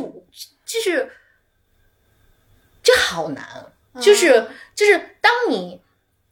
既无法摆脱，你又没办法割出赛道的时候，咱有没有办法我不知道，就是哪怕你们现在都没有办法了，咱想想咱曾经是怎么过来的，因为我觉得真的不是每个人都这么牛逼的止损了。你跟他沟通过这个吗？就是我特别难把你割出赛道这件事儿。那也没用，那就是撒泼打滚哭着沟通也没用。没有，其实是我觉得就是有不了，我觉得就是有求而不得的人，就是不是你不好，但你就不是我要的那一款。是，我觉得就是有，可是我也都听懂了，然后我也看你身边莺莺燕燕，我操，7年换了好几个。就我身边也有别的人，但我就是觉得你是那个，我一想起来就是满天都是金粉金尘的那个人。那我觉得这咋办？我就是问你，乔乔，你什么？就我，因为我觉得其实是有很多乔乔怎么回应这个，因为我也割不出赛道，对，割不出赛道。因为他如果他真的那么容易割，你就不会花那么大力气去表白。你看，就值得我们放下尊严的代价去表白的人，一定不是那么容易被挪出赛道的人啊！我挪不出去怎么办呢？我吗？我觉得。其实我也有这样的经历啊，就是这种比如说去倒追，然后去见到就是可能在楼道里然后碰到对方，然后都面红耳赤的那种，当然是那种就是眼放金光那种面红耳赤对，然后那个最后就是也没有就是没有在一起，就是也不算心有所求求之不得，但是就也很快也没有很快，就是但是就是会就你有新的，就是你的心被别的东西填满了，其实是好的，就是这个东西也没有那么的遗憾，而且就是反正就是也没有那么的遗憾，看你想要什么，就比如就是把自己想要的东西尽量的在那个就是心有所求求之不得的这件事这个人这个对象上面要一要，比如说那个人可能无法给予我关系，但是我就是我扑上去摸了小手了也可以我觉得他这个描述好浪漫啊！那如果人你明明就是觉得可能他不想被你摸，怎么扑上去摸呀？我觉得还蛮尴尬。反正我那个案例就是，或者是你们俩设计一个就是非那7年的其他莺莺燕燕，你们俩独特的一个场景。对，就是我当时那个关系就是我特别喜欢那男孩。然后那个就是我属于那种就看了就是楼道里就是肩膀一擦我都就是面红耳对面红耳赤的那种，就感觉特幸福，就跟那种小姑娘就是那种初恋的那种。但是最后我们俩就是也单独约会，但是就是也单独约会，其实就是吃饭什么的。但是呢，就是我就了解到一个细节，就是他曾经有一段就是类似于婚姻事业特别不顺遂的时候，他每天就是也就我们不是有一个那个网上有一段什么中年男人，然后那个中年危机的时候不回家，然后在地下车库停1个小时嘛，就他也经历过那个就是类似于他的至暗时刻。他当时那个至暗时刻是在一个米粉店，然后吃米粉儿。对，所以我们俩就是我就挑了，我就跟他聊，因为就也是朋友嘛，就是聊了很多，所以我就创造了一个场景，就是我们俩的约会就是在他那个至暗时刻去缓解的那个米粉店。对，他没有带过任何人去。你好会哦就是这样的话也让我心里得到了特别大的一个满足。因为我觉得这个真的好，就是我会觉得就是他就是比如说我得不到你的身体，但是我觉得就是在你心里的某一个角落，你给我留了一个非常非常独特的一个场景。调教，就让我就是很舒适。从男性的角度，你觉得？我想是我想到是两个点，一个点是我想我自己也我想找，包括我，因为我以前有很多，现在也有很多钢铁直男的好朋友，就是这种经历，其实男性某程度上男性比女性更多，因为他在传统刻板印象的这个分配里边，男性是去追女性的那一个，对吧？那只要不匹配，基本上都要是自尊心受挫了。那我自己就有一个，我小学4年级就喜欢一个女生，然后喜欢她，我们现在都有联系。我喜欢她到大学，然后直到大1，我最后不死心，最后再去看她一眼，然后发现她终于跟她高中时代的绯闻男友在一起了。然后我就特别，就是那是我30岁以前的一个小小的至暗时刻之一，就是我觉得就我那个自尊心就完全无处安放了。就是彻底的一直不死心，一直追，然后一直没有回应，然后一直就不止7年哈，你想就小学4年级，然后一直到20岁，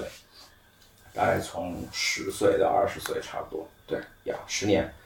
就我觉得这个就是这是一个很真实的代价。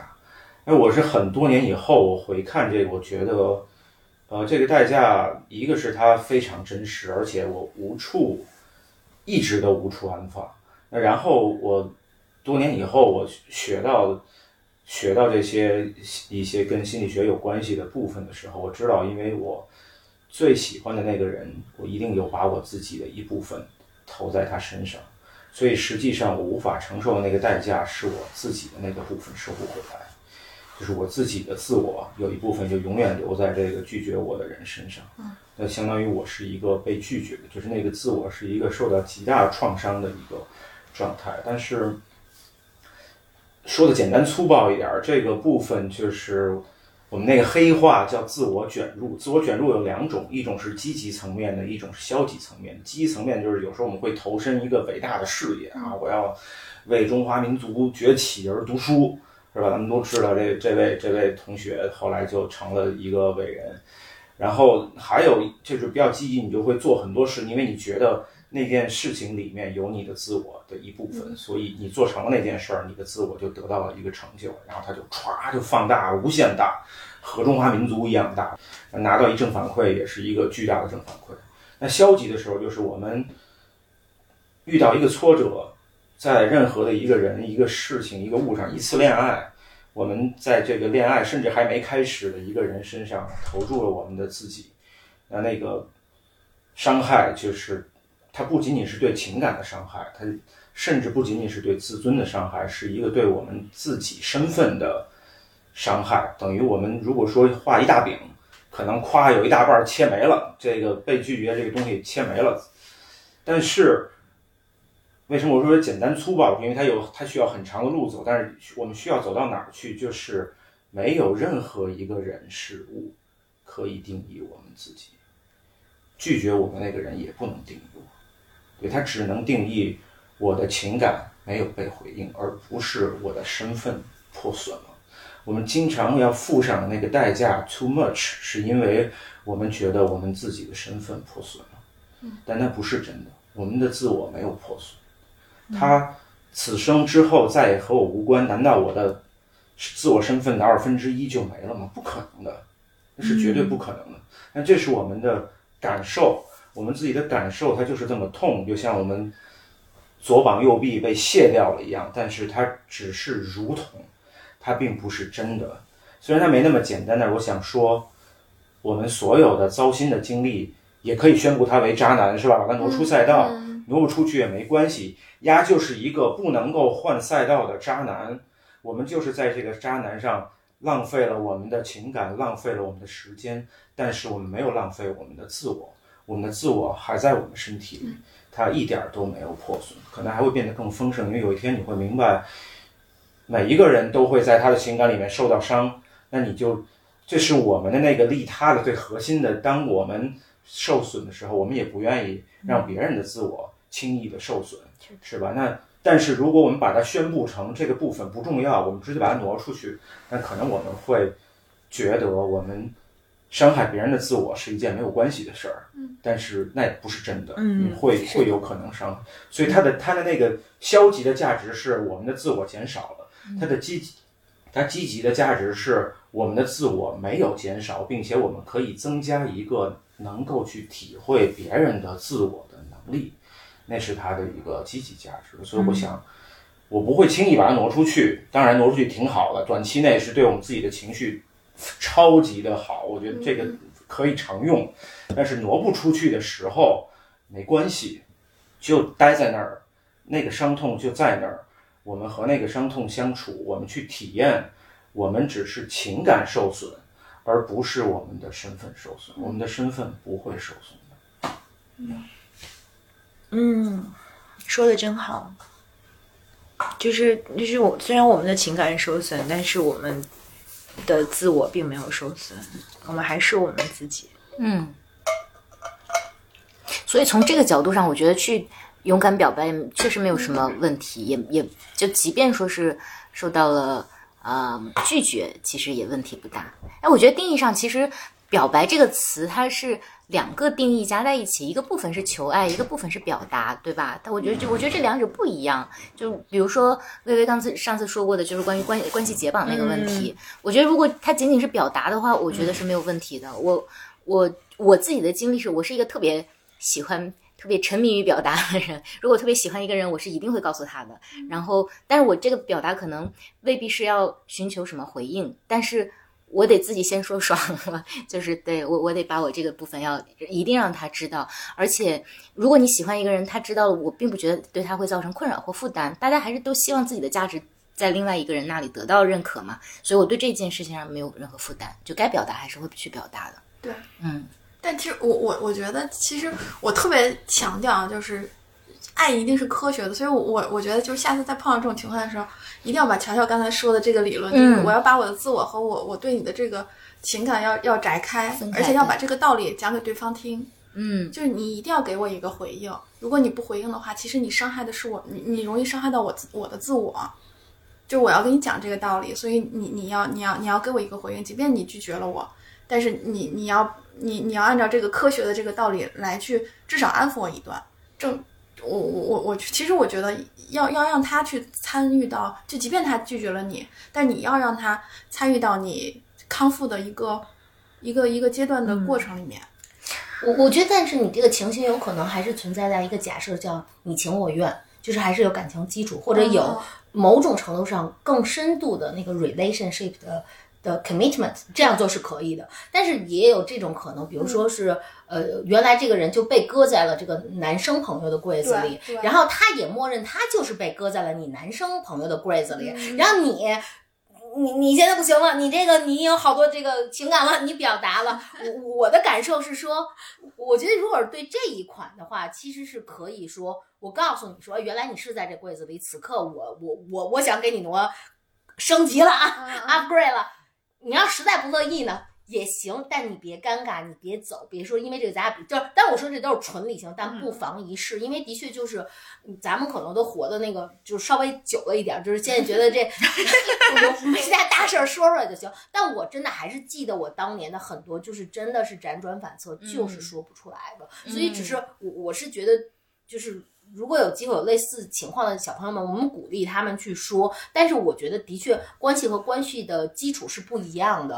我刚才讲就是比如我去讲的就是因为你这个就你那肠有点大，你知道吗？你基本上射程上就是常容易是说你跟人家要，哪怕就是人先开始原来就是在男性朋友的柜子，人都觉得哎是你说对我是该给你回应，但不是人首先本身那关系中可能有些他就没有到那么深的，甚至也有特别极端情况，就说我压根儿就跟你谁，你可能你对我就是一个路人，你就喜欢我了，我凭什么被你拉在走廊里？你跟你说，哎，我想表白了啊！而且你知道吗？那个你怎么能不给我回应？人就可以不给你回应，因为我跟你没关系。但是我是觉得就都说了，然后都试图表示，然后对于哥们儿们表示，就是我觉得我原来的那个担心是在于说，如果是哥们儿毁了这件事儿呢，就是说那说就是你要实在不乐意，那你至少别尴尬。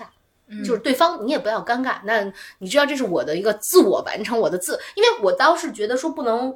太能，或者还是说从技术上啊，这个咱们可以讨论一下，就是因为我觉得你那个技术的好处在于对方本来是没打算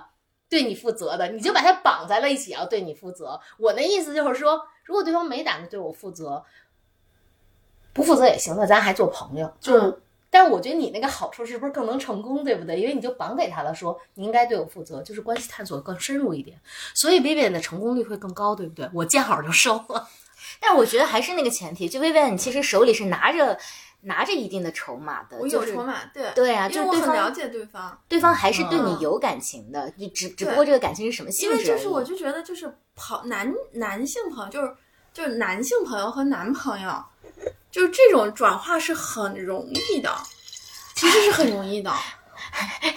这凡尔赛，没有，对不起，我对不起大家，就是不是就是这种，就是至少你抓住他的筹码是很容易的，你太容易了解他的，他喜欢听什么，他喜欢玩什么，他什么时候会哭，他告诉你这些是因为他对你也同样有共鸣和愿意分享，他愿意告诉你是因为你有安全感，因为你是他的朋友。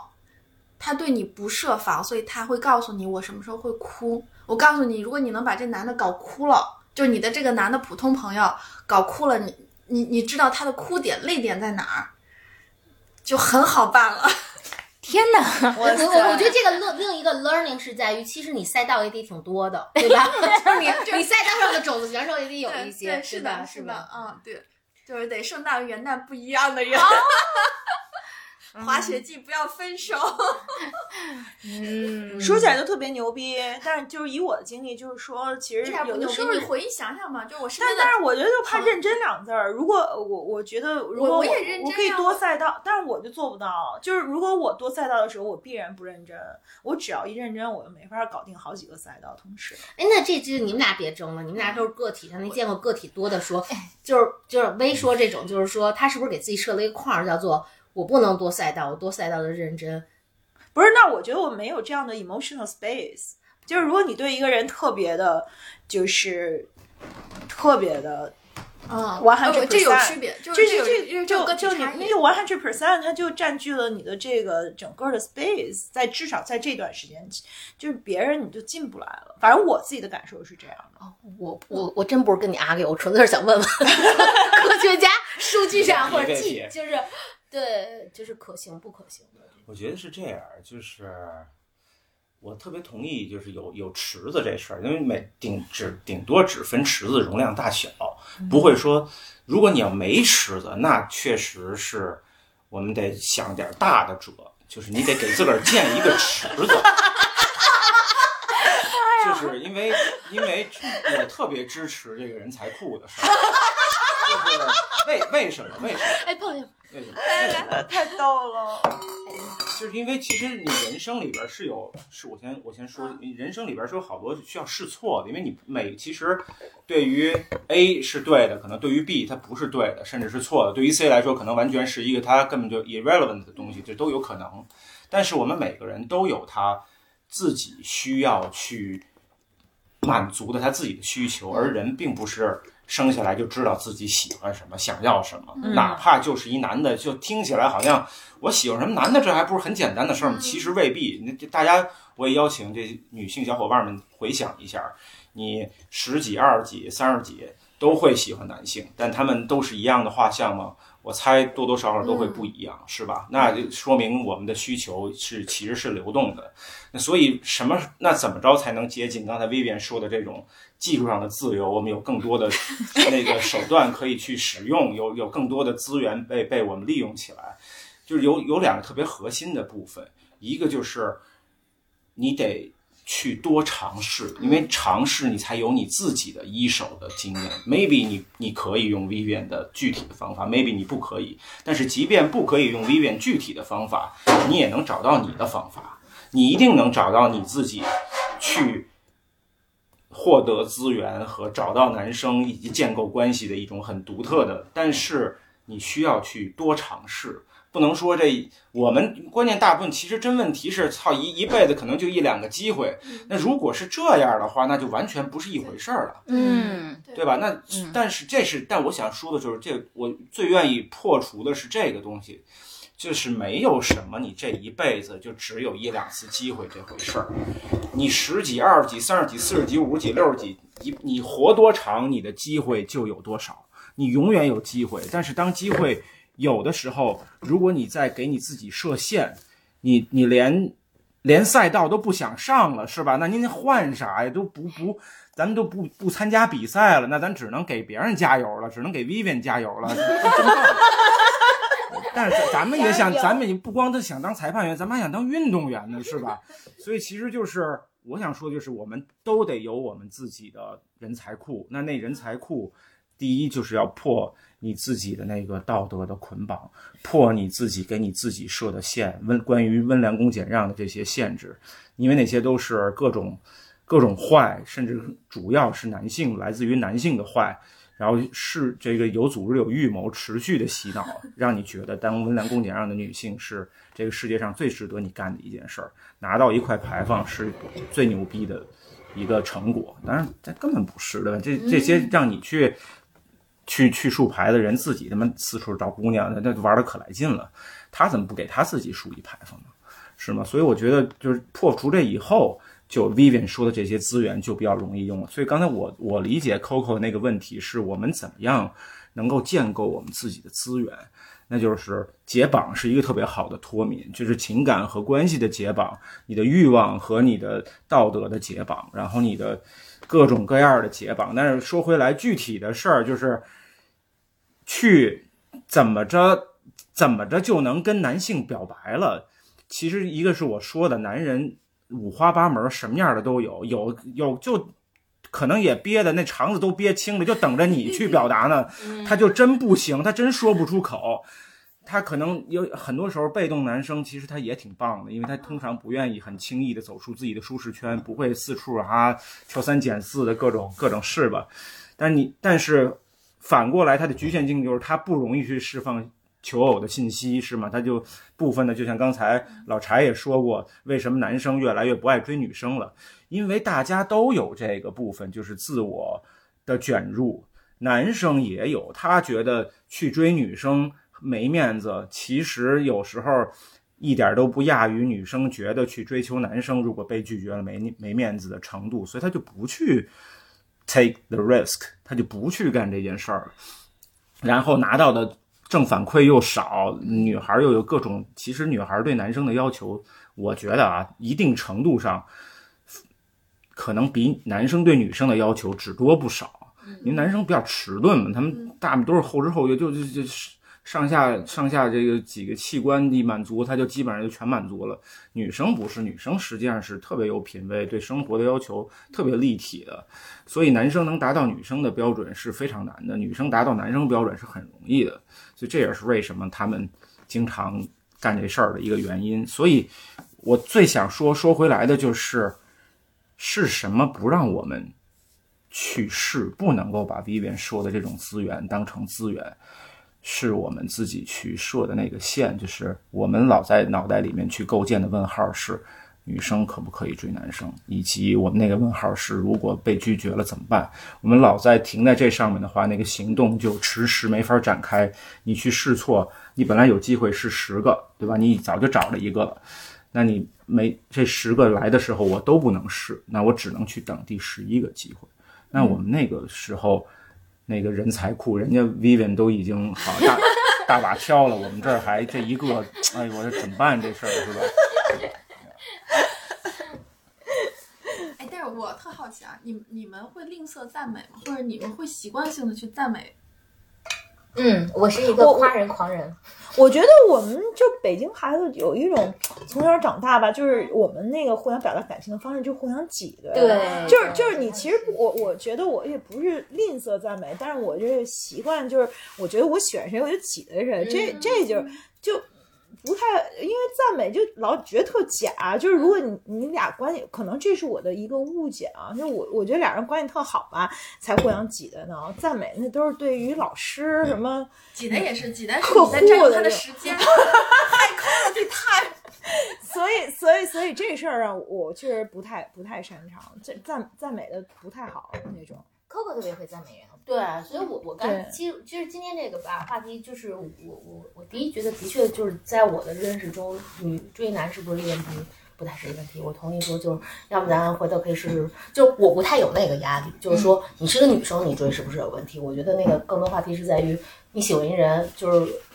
我觉得这个题对我更大的共鸣在于你喜欢一个人成功率比较低的时候，你搞不搞这件事儿，就是怎么搞，技术搞。我觉得这个是我此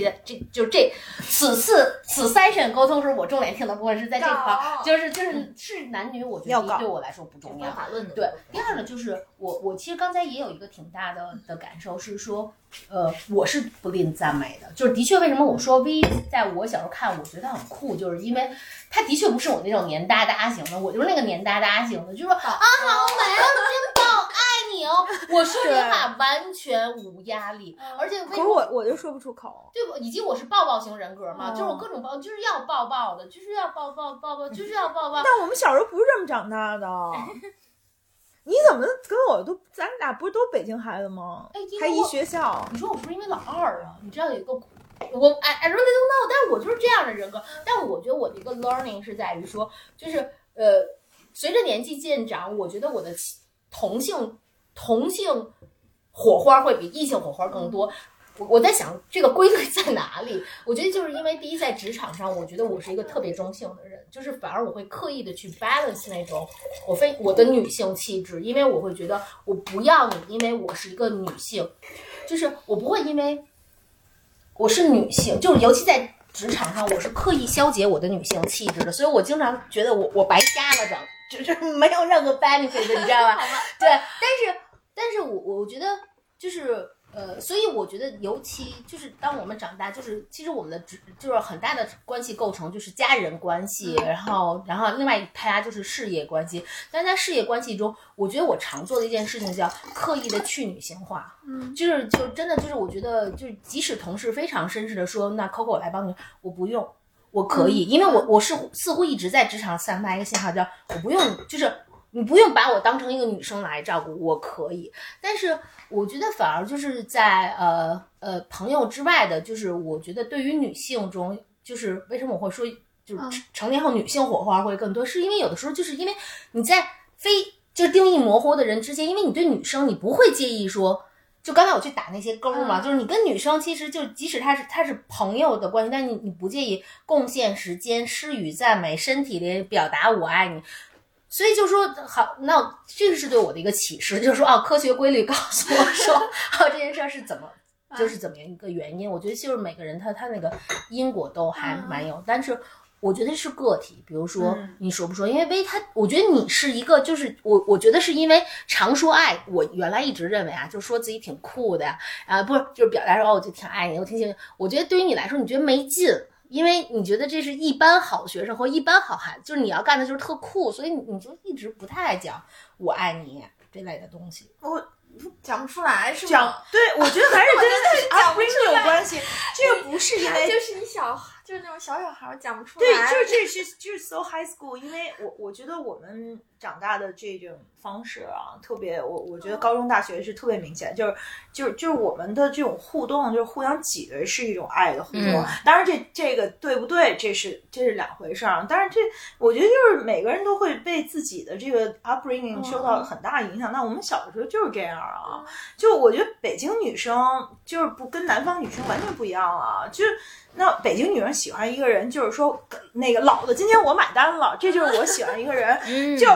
我们不会说哇你好棒啊，我好爱，真的做不到、啊。不是，我对男的不太能这样，是我对男的不太能这样，但我也没你这么。但你会觉得就是你想去改善吗？还是你觉得这样是对？我不想改善，我倒没有。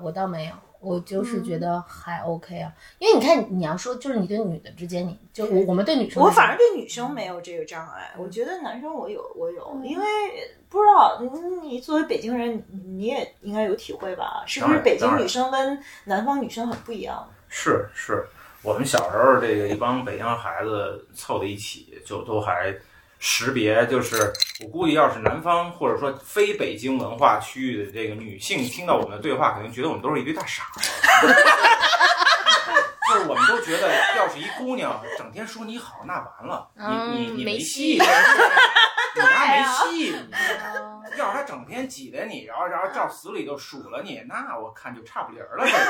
错。这样。不，对，我觉得你们俩一定跟我还有代际差。我觉得之所以你们是师哥师姐，这是有原因的。我觉得你们是很酷的，但我觉得到我这会儿就可以黏哒哒、软趴趴了一点点，虽然没那么像南方。我觉得南方女生我是很羡慕，就很嗲，你在各种。反正就是求助啊什么，比如柴经常说啊，我觉得我太不女性化了，然后我跟妹都急了，说你还不女性化，就是对，就是，但我没有到你们那个程度，我觉得我爱还是爱，我不会是以，就是你们那会儿还是更，我能感觉到你们说那种就是我损你，我怎么着你了，我们才感觉我到我这会儿，从语言到我们这儿就加一种叫互相挤的，我那会儿还没这个，我想起来了，就是我在大概。4、5年前有段时间就是工作不开心嘛，然后我有我的女友，南方女友，我觉得哇塞，那是我特别直接的感受到南方女友的魅力，就是南方女友就说啊，Coco你今天有空吗？好，你过来，然后她就跑过来，就是说她就是陪你吃饭，然后吃完饭她就大美女，你知道吗？就摸着你的手说，我有没有让你开心一点？哎呦妈呀！真的，我们俩是纯洁的，但是我就想，我操，我是一女的，我都快 hold 不住了。然后我比如我去找他，他就会说，那先去买条裙子。然后他说要不要我陪你喝咖啡？就他，但他纯是就是我们的关系纯是姐妹陪姐妹，但我就知道 hold 不住，就觉得这什么情况啊？你说这样，这他要对一个他要对的男的。我觉得就化了，真的，我对，所以我们北京女生太吃亏了。所以这是不是 Vivian 你这个一直有这么一个池子的原因？哎，我也不是想，我突然因为你刚才讲这个，我突然想起来，我其实人生中有一段时间就是爱无能的，我对任何东西我是就是对男性没有情感，然后甚至人当时我都觉得我缺乏女性魅力，缺乏雌性激素，我都觉得我的胡子都快长出来了。什么情况？然后就没有莫名其妙，就生活让你变成那样，就可能你就正常的工作，就那段时间，我突然觉得，哎，好奇怪啊！我就觉得就是很形象嘛，就是我不知道这个是什么现象，但是我当时感觉就是，我觉得我的胡子都快长出来了，然后就是无性也无爱，然后天天就工作那点事儿，然后也无性别，就完全是个中性人，就是虽然穿的是个女性的那样子，然后我就觉得，哎，好像有点问题。那个我，但是就是我发现这件事以后，就差不多2、3个月，我就去学 tango， 去跳 tango。因为为什么？就当时有一句话就打动我，就是说为什么要学？他说 tango 是5分钟的恋爱，就不管你跟谁跳，就是只限于这一个 tanda， 然后只限于这一个曲子，然后你和他一句话也不说，然后就很亲密的三角式的就是搭在一起，然后那个就是。是5分钟的这种很紧密的这种恋爱，然后我就慢慢的开始去恢复，就是恢复让我不长胡子的，就恢复就是这种情感的敏感度，因为我当时没有觉得那很可怕，但是我觉得那不正常，就是或者是说，就是爱无能那种状态，就是太无趣了。对，我就突然回想到，就我是有这样一个经历的，就是这个我的形容词就。我觉得很形象，真的是觉得我当时就坐在那儿想，哎呀，我的胡子都快长出来了，真的是这很明显，就是当你爱无能，又没有性生活，然后你去照镜子，真的是觉得你就是你的激素是会变的。对，我也有过这样的时刻，就是人生的至暗时刻之后，我们上次聊了嘛，我觉得就我不是说我有一段时间就觉得什么都特没劲嘛，其实也是一种爱无能嘛，觉得任何事情都不值得期待，是啊。但我觉得也挺好玩的，就当你比如说开始慢慢恢复状态了，我突然那个就是当然有一个小桥段啊，就是我有一个舞伴，就是他每次你每个摊的都是换不同的人，其实你并不知道他是谁，然后当时就是我们俩跳的时候，他的心脏在狂跳，就你觉得他的心脏在打你，哦，你能感受到是吗？对，然后我突然觉得哇，我恢复了，就是我原来我也是一个有女性魅力的人啊。对，那你的常规状态呢？常规就现在的常规状态和那个就是那个段时间那段时间就是一个中性人。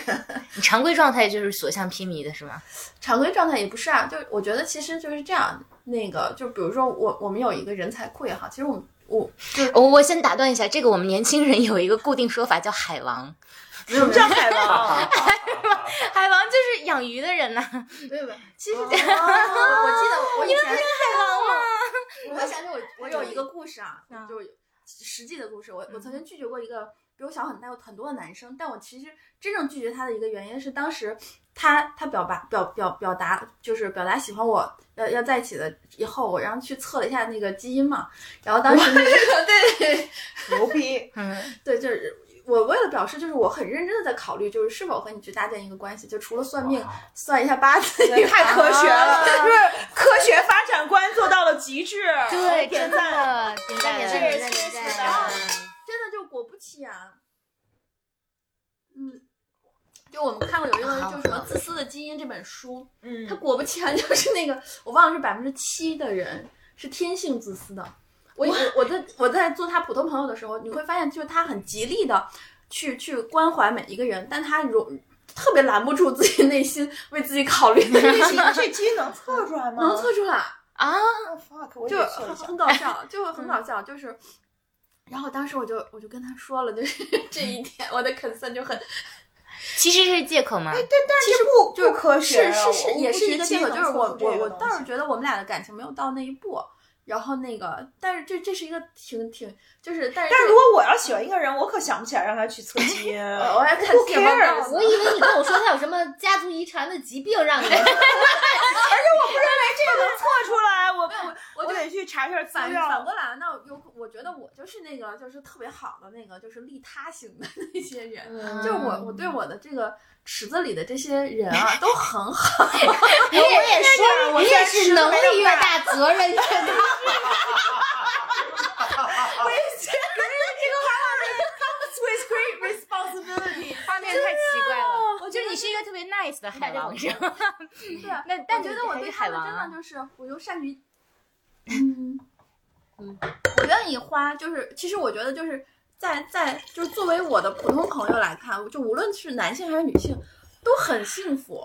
就是我愿意去倾听，我愿意去激励，我愿意去花时间，还给出特别牛逼的执行办法。对，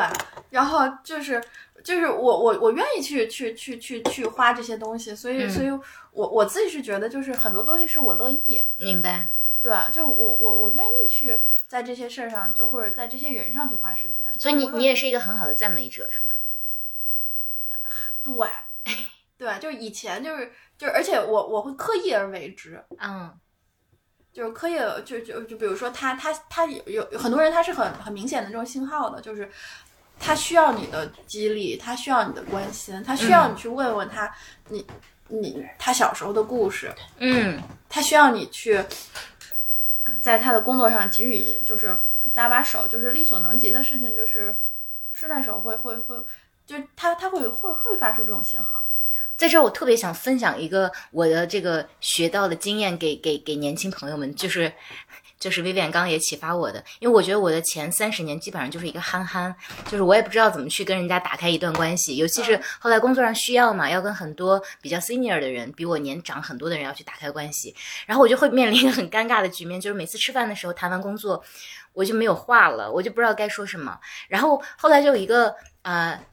就像你一样非常聪明的女朋友说。你问他的童年啊，你问他的成就啊，你问他为什么现在这么成功，我说这好奇怪啊，我为什么要说这些话？后来他说你不是没话可谈吗？他说你如果不会的话，你先试试。后来我就试了一下，哇，我真的好管用啊！每一个人都滔滔不绝会跟你讲很多，即便是非常位高权重的人或者非常有成就感的人，但他可能也会去打开这个就是特别技术层面帮了我很大的忙，因为我每次跟人家吃完商务晚餐就会陷入尴尬。哎，这个是我会的，这个我管这个叫10万个为什么勾兑法啊，但它真的有用哎，而且其实我也是很乐意听的，只是我之前并不知道还有这样的方法可以用。但是不是有一个什么36个亲密关系的必问问题，就有一个那个心理学家设计过一个，就是比如说夫妻之间或情侣之间一定要去问一遍的啊，一个那种就是类似吧，反正就是比如说你有没有特别崇拜谁啊，就是这种有一个这种就是好像问完这36个问题大概要花3到4个小时甚至更多，两个人就会很亲密是吗？对，就会有一个就是就是你看，比如说。比如说我跟我前夫哥，就是大家生活了10多年，其实很多东西是不了解的，就是很多东西，你会发现，就是我花了时间在这么多东西上，我没有去张嘴去问，我没有去张嘴去沟通很多东西，就比如说分开以后我会发现哦，我对这个人其实知之甚少，嗯，所以为什么我就在想，我特别鼓励我身边的人，就是你想要什么你去要，然后你好奇什么你就去问，你心里有解不开的疙瘩你就去跟这个疙瘩的对方去共同讨论这个事儿，不是说我要一个结果，而是共同讨论我现在心里有个疙瘩，我是为什么形成这个疙瘩，我就告诉你这个事儿，就一起处理这个东西吧。嗯，对，嗯，所以方法论也很重要，因为我觉得我以前有个迷思，就觉得爱情就应该是这个电光火石一眼定情，是吗？对，就是它应该是天赐的，我应该什么都不说，你应该什么都明白，这才叫 soul mate。但后来我发现其实还是有方法论的，对，而且方法论还是应该用一用的。嗯嗯，就很难，就我自己其实是爱情悲观主义，我是相信有些人一辈子就是，比如说他哪怕活了100岁，很有可能有些人是100岁都难以遇到就是感情就是爱情的。嗯，就我以前还跟我前夫哥讨论过，就是说如果你在婚内碰到就是你觉得你爱的人，就是因为基于这种观点，你要去永远你要去追求你的这种爱情，因为就是爱其实是个小概率事件。嗯，是的，啊，嗯，所以我还蛮鼓励，就是大家说出来要，嗯，试一试，嗯，对，嗯，然后对结果，特别是差的结果，就不要放在心上，挪出赛道，挪出赛道，对，你要10个肯定有1个。但我同意，如果觉得动心很难，觉得我自己回想我真正特别动心的时候，大概频率是10年一次嘛，就是我这一小确实是一小概率事件，所以你这池子里面它不可能有好多鱼，那10年一次它攒不出那么多鱼来，剩下都是小虾米，就是烂桃花什么那些都不算，如果对那些你反而踹一下腿什么，这都不是，就这都是技术问题，根本就不是事儿。但是对我来说，就是你一旦一走心，你一旦一认真就输了，因为你就直接就废了，因为你所有的那些不在乎，因为不在乎一个人可以表现出来的那些武功都根本都用不上。就我自己个人的感受是这样，这一点我比较同意薇薇，就是我觉得真正的爱情是非常非常罕见的。那如果你遇到的话，就更应该勇敢。而且更应该，就无论你用方法也好，用什么也好，如果你的目标是非常确定的，那还是应该去，就是勇敢的去尝试。嗯，就是我觉得接受所有的结果吧，就是尝试是必须的，因为你不尝试就对不起自己。对，但是尝试了以后，不要把结果，不要把这个后果看得那么重要。嗯，重要的是这个过程。嗯，但是如果就是如果享受暧昧的过程的话，那就不要。就不讲也没所谓了，那享受暧昧也行。我觉得我个人并不特别享受暧昧，我觉得我还是要表达。我跟柴一样，我觉得还是要表达出来才会，因为这是面对自己的真实，面对自己的一个部分。你们会写情书吗？哦，我可爱写了。哎，对，在这一点我们俩是一类人，絮絮叨叨。就我要喜欢音乐，我就给他发特别特别长的信。小的时候就是会写信嘛，现在就会发很长的信息。也一样，就是我们去抛嘛，就是写情书，其实也是高质量的沟通嘛，高质量的时间的对话。嗯，一样的。嗯，我就说你写的情书都怎么写啊？我不光是对喜欢的人写情书，我最近打算，这能在节目上说吗？我打算给我老板写一封。就是因为很多话，其实我是虽然我觉得我日常沟通是没有问题的，但是就特别特别真心的那些话，特别深的那些话，我没有办法当着一个人的面就是很直接的讲出来，我讲着我就会结巴，所以就是然后我觉得我的文字表达能力比我的语言表达能力要强非常多，所以我就还是宁愿把它写成一封信，然后去发给对方。所以我现在特别冲动，想给我老板写一封万字长文。对，我发现就人和人的差异，就是人为什么特别生动，就是人和人的差异特别大。嗯，就是比如说，包括我们对爱人，我对老板，就是你要写万字长文。前2天是问了，就是灵魂几连问，就问我老板，你觉得我好吗？你在市场还能找到比我更好的吗？你觉得你应该给我点什么？我觉得你超可爱。月份，你不要急。啊天哪，那你是一个特别 typical 的天蝎座啊，对，特别可爱。因为我就特别有规划，我要跟他聊1个小时，然后我要聊5个 topic，嗯，然后先给他喂2个让他很舒服的一些东西，然后剩下3个问题在那问他，你觉得我好吗？然后他就开始啊滔滔不绝夸，然后对。你在市场还能找比我更好的，完全是对待情人的那种问话的方式啊，所以在职场上也可以，这些都是相通的。我不知道啊，就是反正我从来没想过，我就会问，所以我会去鼓励我的那些朋友，就是啊，为什么他给你 VP title， 为什么不给你 O？ 然后那个你做的已经就是你为什么不去要呢？就是，而且如果你已经过了你和你老板的这个 honeymoon 的这个时期，你为什么不去要呢？对，这个我们刚开始之前也讨论过，我觉得也值得去分享一下。就在职场上，主动去表白，或者说主动去求爱，也是一个很重要的事情。就是我去要我应有的那个部分。对对对，但我就是另外一类人格，我就永远不要。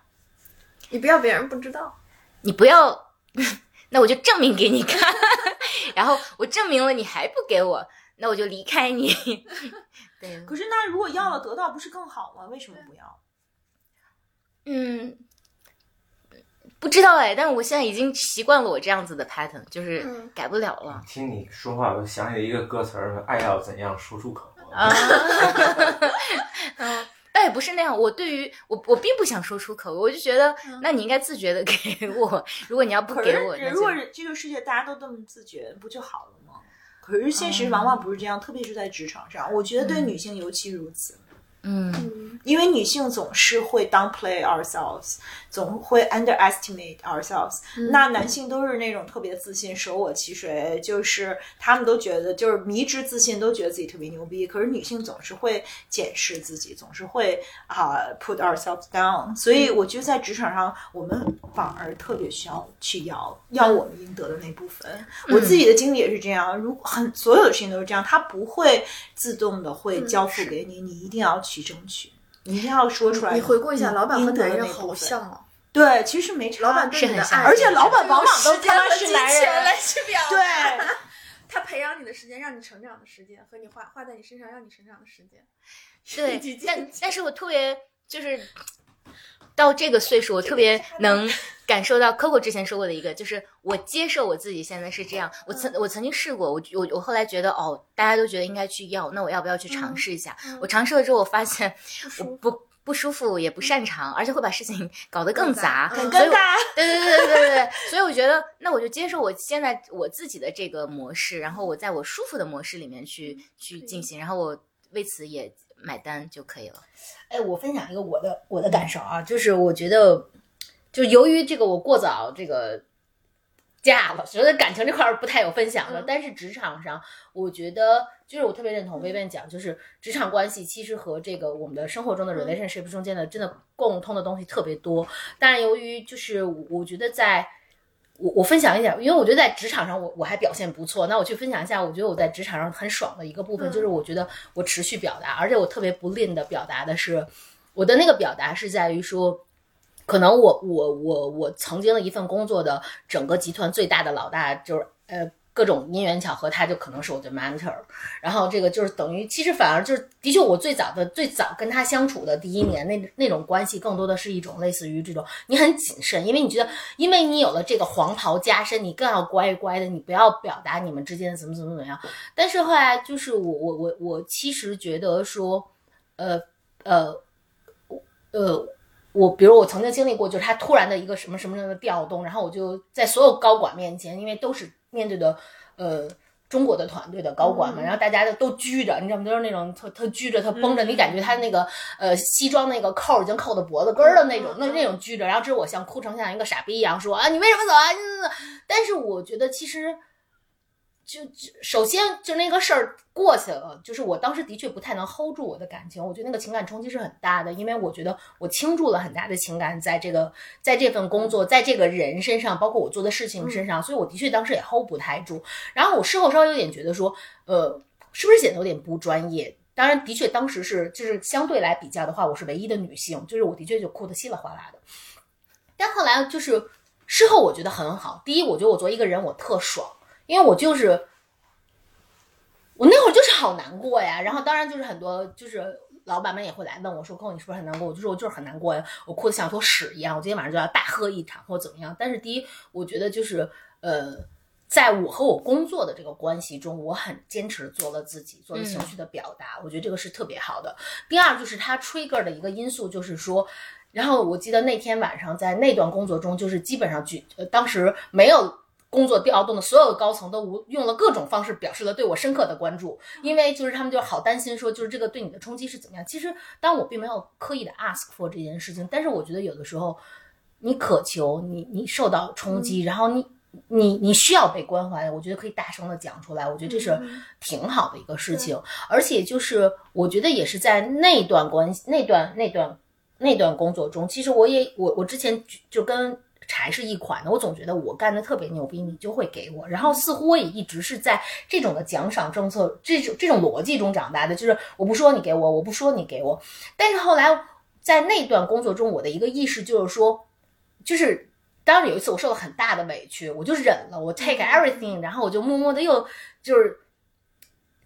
就是勤勉自律，仿佛什么都没有发生。然后当时我的外国老板就急了，就过来跟我讲，你为什么不发声，这对你就是不公平的，你为什么不要这个东西。就是我当时就觉得啊，这能要吗？然后以及为什么要这么去做这件事情。但是当时他就帮助我去，我觉得那个逻辑是在于，其实你更大的捍卫你应该被捍卫和被尊重的东西，反而有可能被你赢得更大的尊重。然后我觉得这个是我职场上的感受，但我觉得有可能它有部分可以借鉴在就是两性关系中。第三点我觉得更重要的是说，就是由于这个我的焦点就很早就转到了职场上，所以职场就是 everything 都是 you put your money your time 在那个部分的话，其实你有更多的 reward。 所以在职场上我就觉得我在不停的历练。那我就可以还分享一点，就是说就是同理可证，如果就是大家就是你在恋爱关系中也是要试错，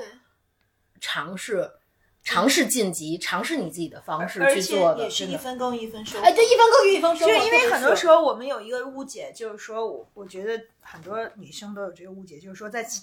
职场上一分耕耘一分收获，你总会被看见的。但在情感上有一些时候，就是说有一些事情是无论如何你怎么样付出都没有办法有收获的。我觉得这是一个迷思，也是我们的自我设限的一部分。那我觉得情感上也是这样的，就是我也相信就是你的付出永远都会有收获，只不过它的呈现可能会不同。对，就我最近有一个观点，就是我们要做厉害的老实人。就是无论是情感上还是我的工作的小环境里面，因为就是我说为什么要做厉害的老实人，这是好像就是我内心的一个小宇宙在维持一个内心的一个平衡，或者是我在维持这个世界的正义，或者是这种平衡，就有点这种感觉的。就比如说就是我是一个老实人，就比如说我在工作上我很尽责，我需要去很厉害的去要我应该要的东西，或者是很厉害的去承担我需要去承担东西。感情上也一样，就比如说我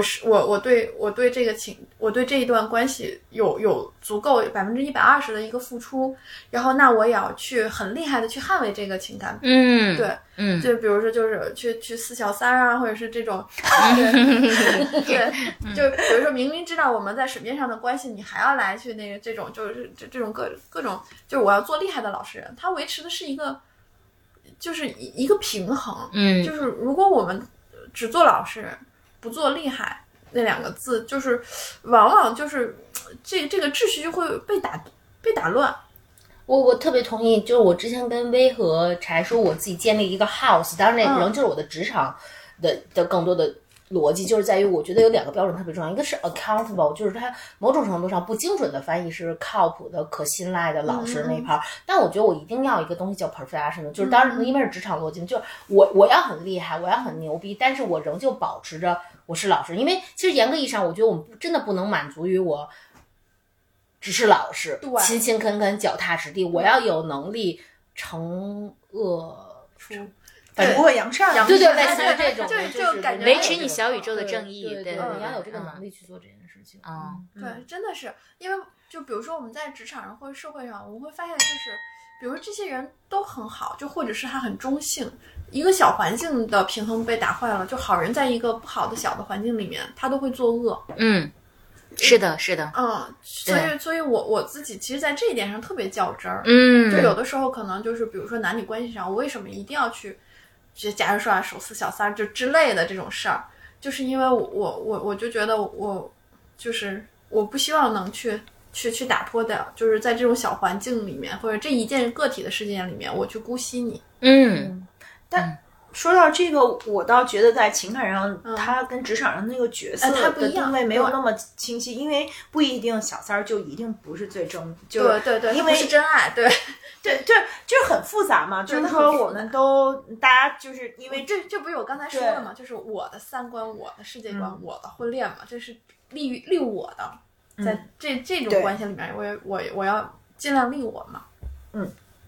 我觉得这个很重要，然后我也很想就聊一下就是关于欲望的部分，因为我觉得作为女性，其实我们很难去真正的面对自己的欲望，特别是跟性有关的欲望吧，因为大家都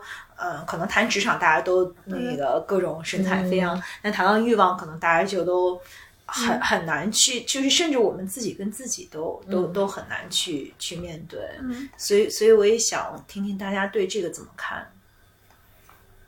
就是因为我觉得爱的自由有很大部分是欲望的自由嘛，就是说那我们摸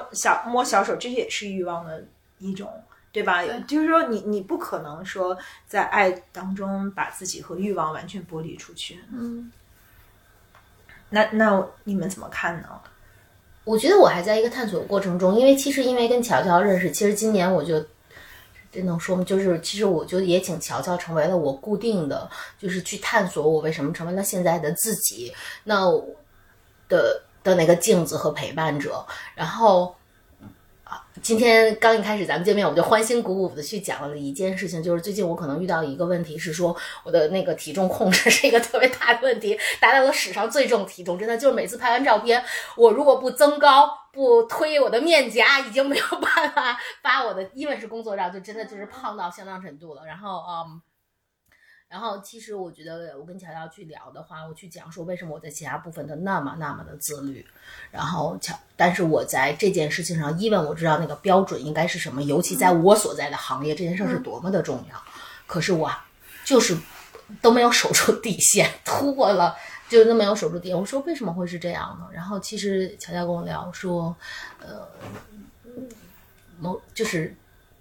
不是原话，您可以更正我的，就是就大致的方向是在讲说，其实这也能照见的是你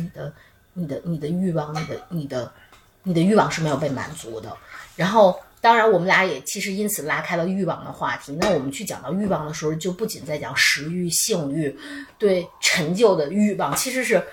就是很欲望是一个复杂的矩阵，对于我来说。然后我觉得在这个过程中，因为这个正好是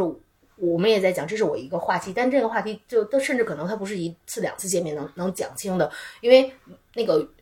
他欲望现在被满足的状况，他现在的状况是否是一个他的自然态，还是一个日积月累你被你潜意识和非潜意识的各种诉求绑缚已经萎缩的状态？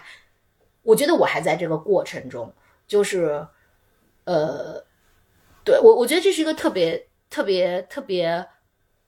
好的话题。我觉得对于我自己来讲，就是如果我们 specific 就讲到性欲的这个部分，even 也是，但是它对于我来说，是我恩宠这个欲望中的其中的一个很重要的部分。而且我大概是咱们好像9月30号录了一期，就是那个千万别倒在1949年9月那期，对吧？然后当时我跟我另外一个貌美如花意气风发的一个女朋友，其实也聊到了这一趴，就是这一趴中就讲到，就是如果去讲到 sex 这一趴的话，其实我们其实也有一个共识，就是我就是因为在职场上搏杀的太辛苦，有一天他看了一篇文章，他转给了我，他说其实这篇文章只有一段话让他想起了我，然后他立刻转到我，然后这句话就叫在职场杀红了眼。就是因为你有太多的欲望倾注在那里，其实就是在我们的 prayer 那天，我们俩中午就除了互相鼓励别倒下以外，也在讲说其实就是relationship sex 和很多，其实他在我的这个排序中他已经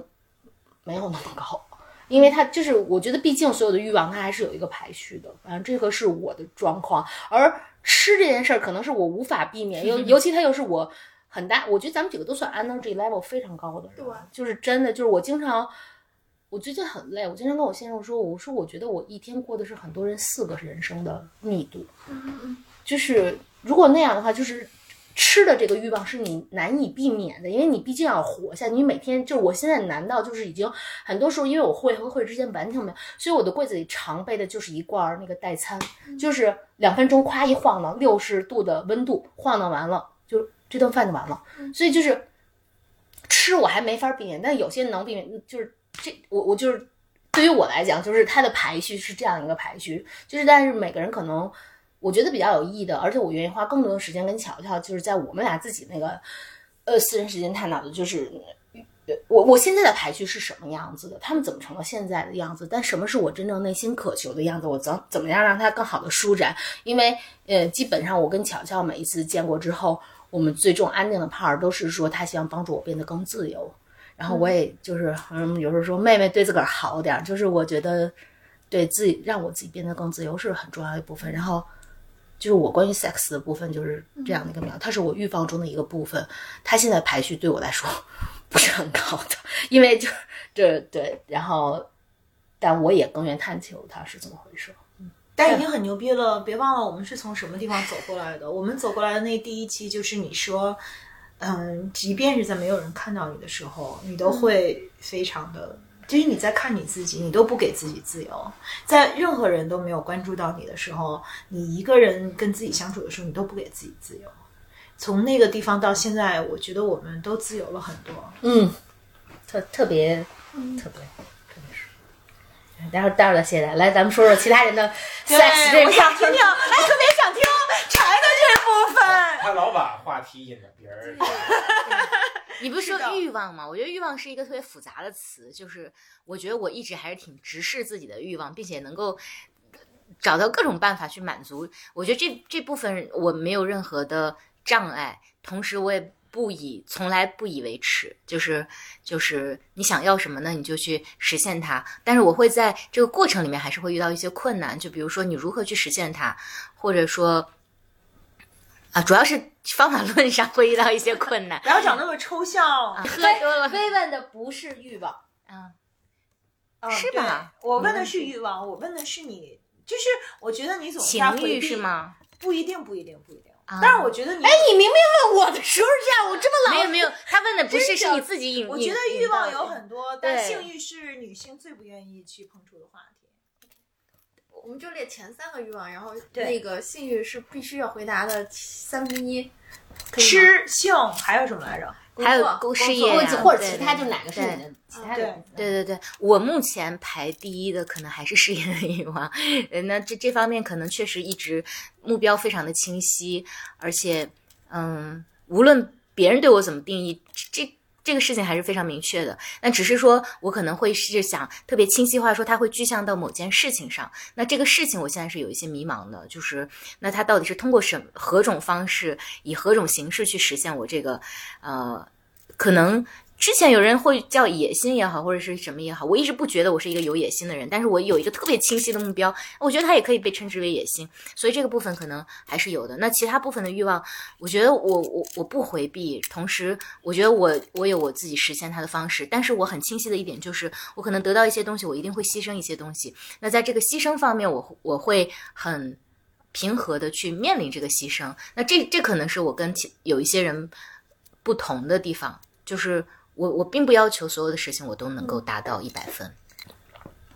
是因为我觉得我很清晰的认知到，说他就是会有舍有得，你呢 ？So politically correct 啊，不是啊，我觉得这就是宇宙运行的规律啊，你不可能全都要啊，我觉得他可能有点冷漠，但是他就是事实啊，如果我全都能要到的话。那是很矛盾的，你不可能全都要到的。你呢？我觉得其实从欲望来讲，就是如果大家都职业女性嘛，就是其实对我来讲就是不是哪个欲望的排序问题，是允许自己欲望的问题，就是欲望自由这个问题是我现在特别一个迷恋的话题吧。就是不论是性欲也好，也是对于事业上的成就也好，还是对情感的这种需求和欲望，我觉得可能对女性来说最重要的是我们要允许自己能够有这些欲望，然后我们允许自己能够面对我们的真实的这些欲望。就是所以我跟乔乔聊过，就是说这个爱的自由其实它也是情感的自由，它是欲望的自由，它也是一种表达的自由。就是在这方面我的感受还是很深的。因为就是刚才乔乔也聊到就是自我设限的问题，我觉得我不知道男性是不是相对会好一点啊，但我觉得女性的自我设限真的非常多，特别是那如果聊到性欲的话，那确实是这样的，就是连我觉得我已经是一个特别就是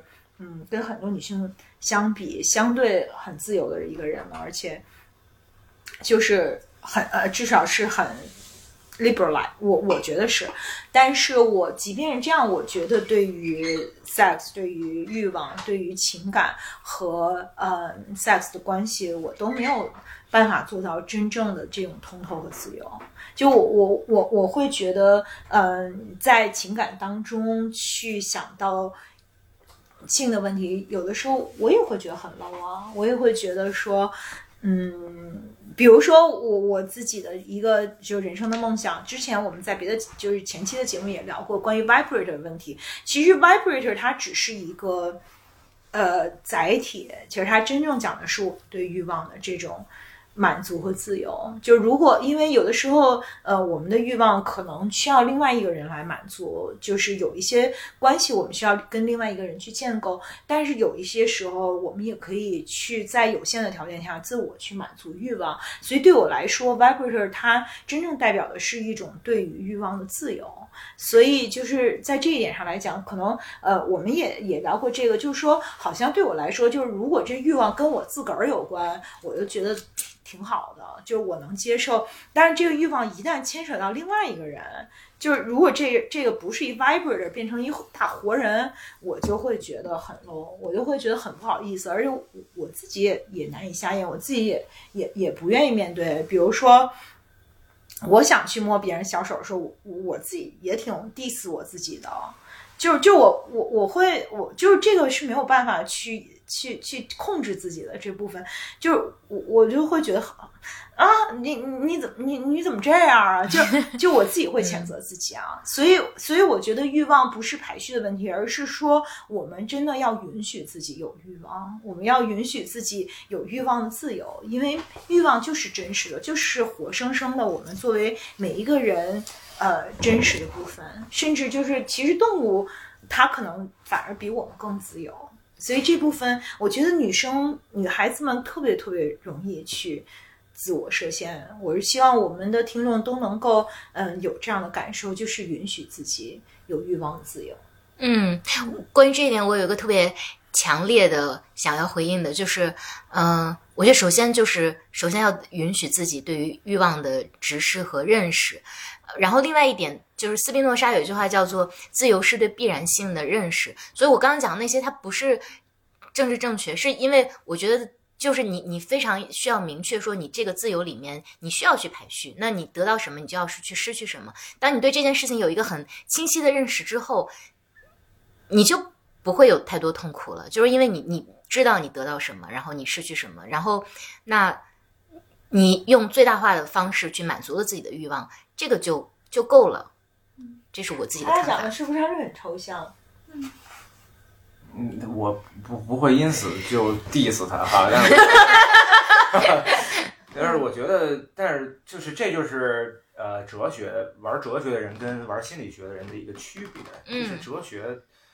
某程度上还是在讲一个政治正确，就是但他不回答，如果你不能够认识到必然性会怎样，就是那你是不是就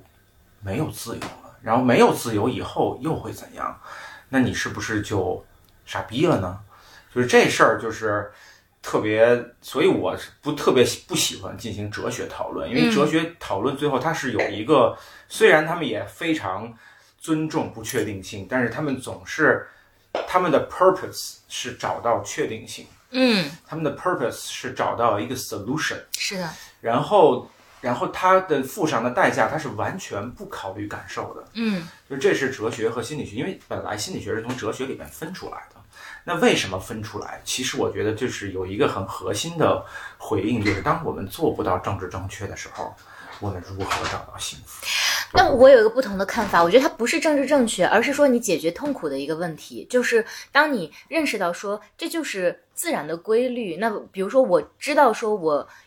的时间有限，那我一定会有舍有得，那这样的话，那我在失去的时候我就不会那么痛苦，其实最终还是一个功利性的目的，就我就不痛苦了呀。不会的，没有，你哪里有看到哲学家说你这样做了以后你就不痛苦？每个哲学家都很痛苦，这就是为什么哲学家很少能活很长寿的原因，因为最后他把真相看到了以后，你当你活不出这个真相来的时候，你没有办法跟自己和解了。你比如说你看到规律了，你看到 A 和 B， 你必然只能选择一个，然后你就选了，然后你就很痛苦，怎么办？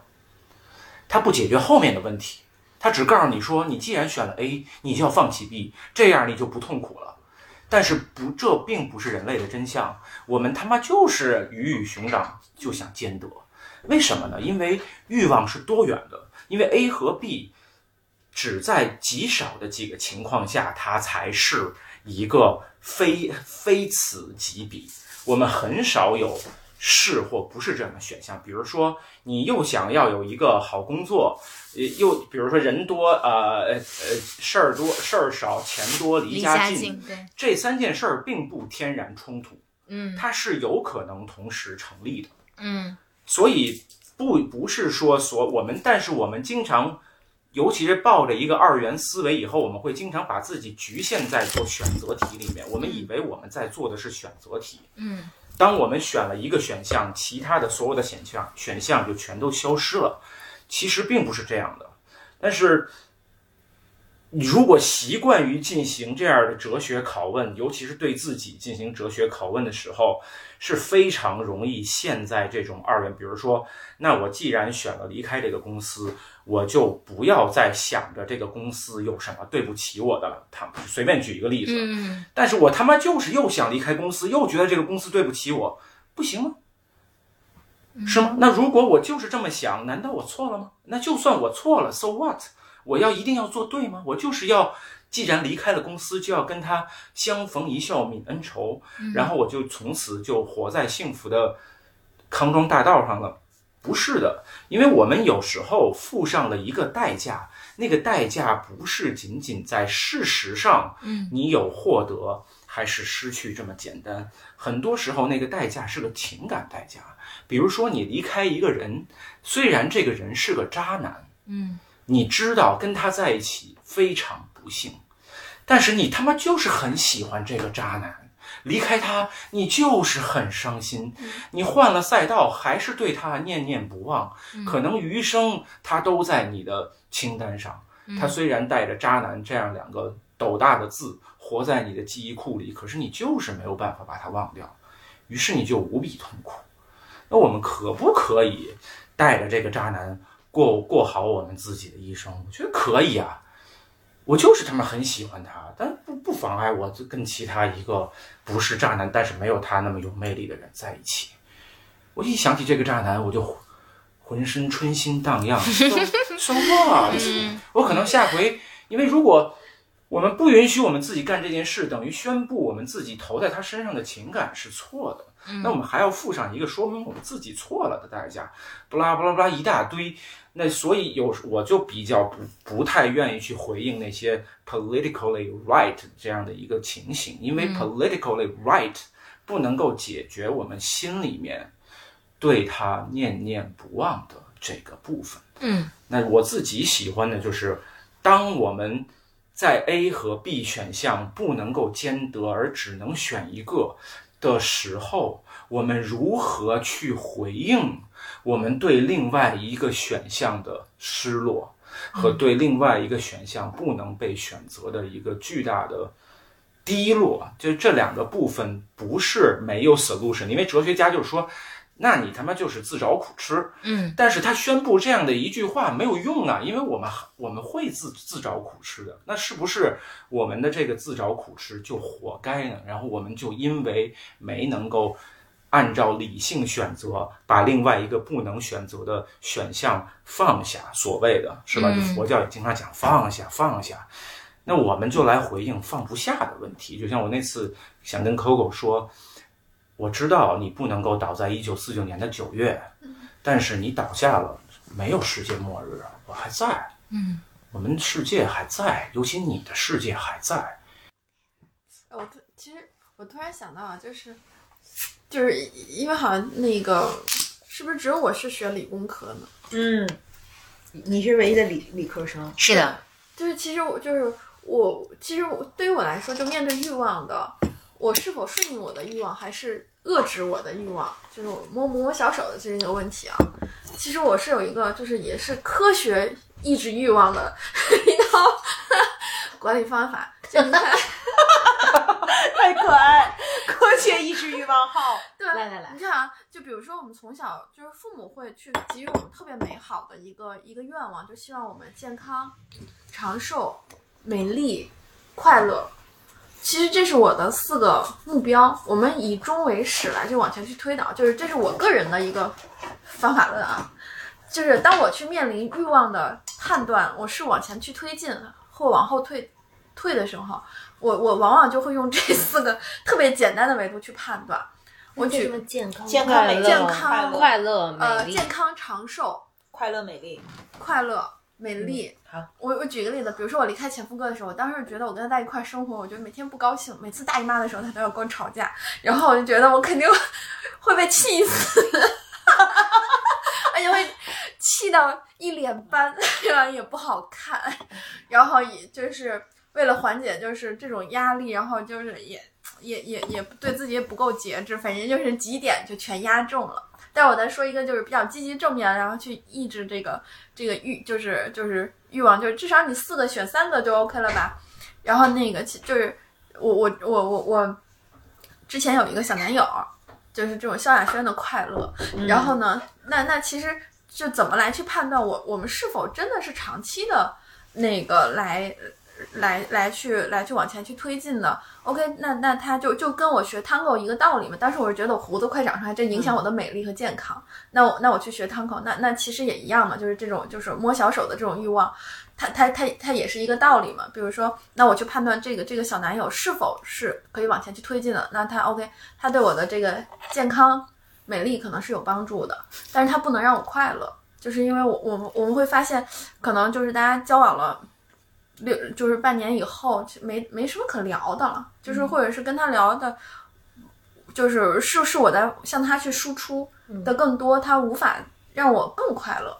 或者是就是有更多的有那种精神上能让我更快乐的人，对吧？那我为什么不去尝试一下这些精神上让我快乐的人？是不是摸小手也很快乐？对，就是当时我们俩就是在遇到一个就是大家是否要去分开的一个分水岭的时候，我当时就考虑了这四个维度，想想哦，它能让我美丽，然后也能让我健康，对吧？因为就是很和谐的这种这个宣泄我的这个欲望是一个很健康的一个方式，然后但是它无法让我长期的快乐，所以就后来我们就没有再去谈，就也谈了，就是他本来就是我的朋友。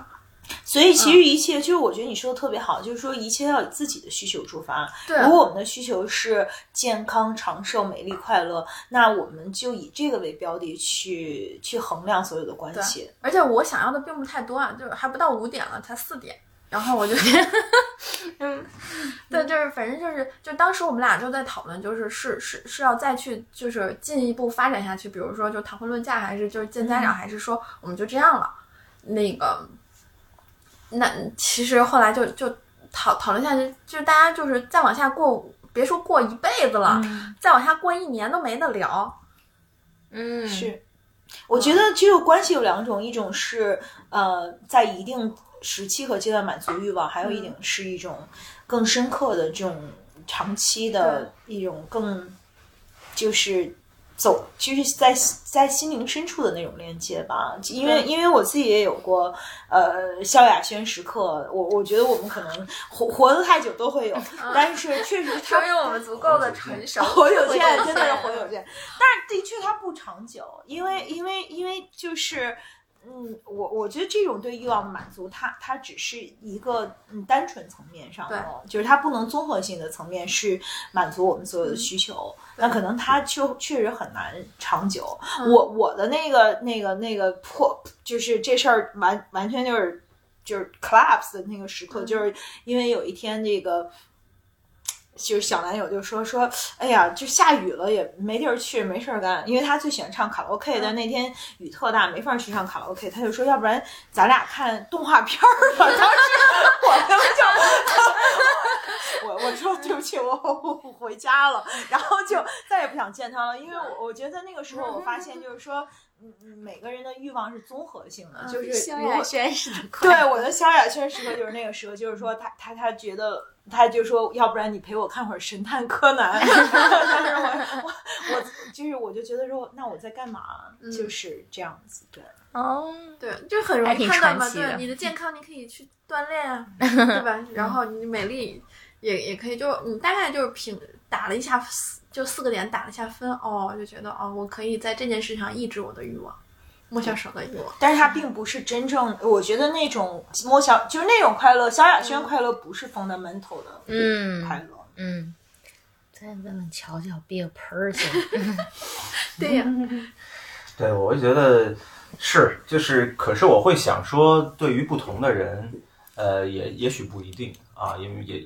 特别是当你活成萧亚轩的时候，你可能觉得摸个小手是你人生最大的快乐。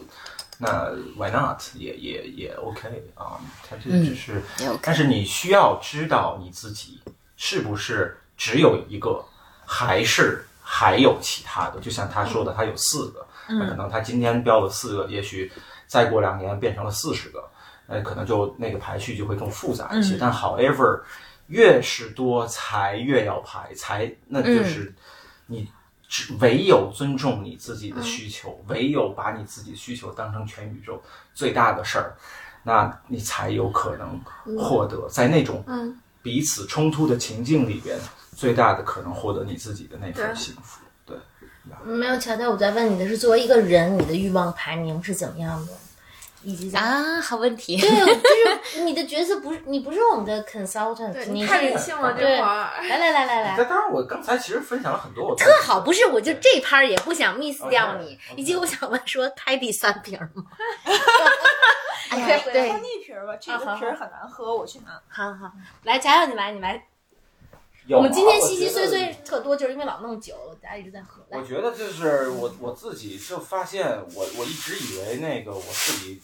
年过40岁以后就，没有什么低级欲望了。但后来我发现，这欲望就没什么高级和低级之分，他们来的时候就都挺汹涌的。然后有时候所谓的低级欲望来的还格外汹涌。你说你读本书吧，这事儿阅读乐趣，你推到明天推后天都可以，对吧？但是你当下，你就是想拉一下小手，然后。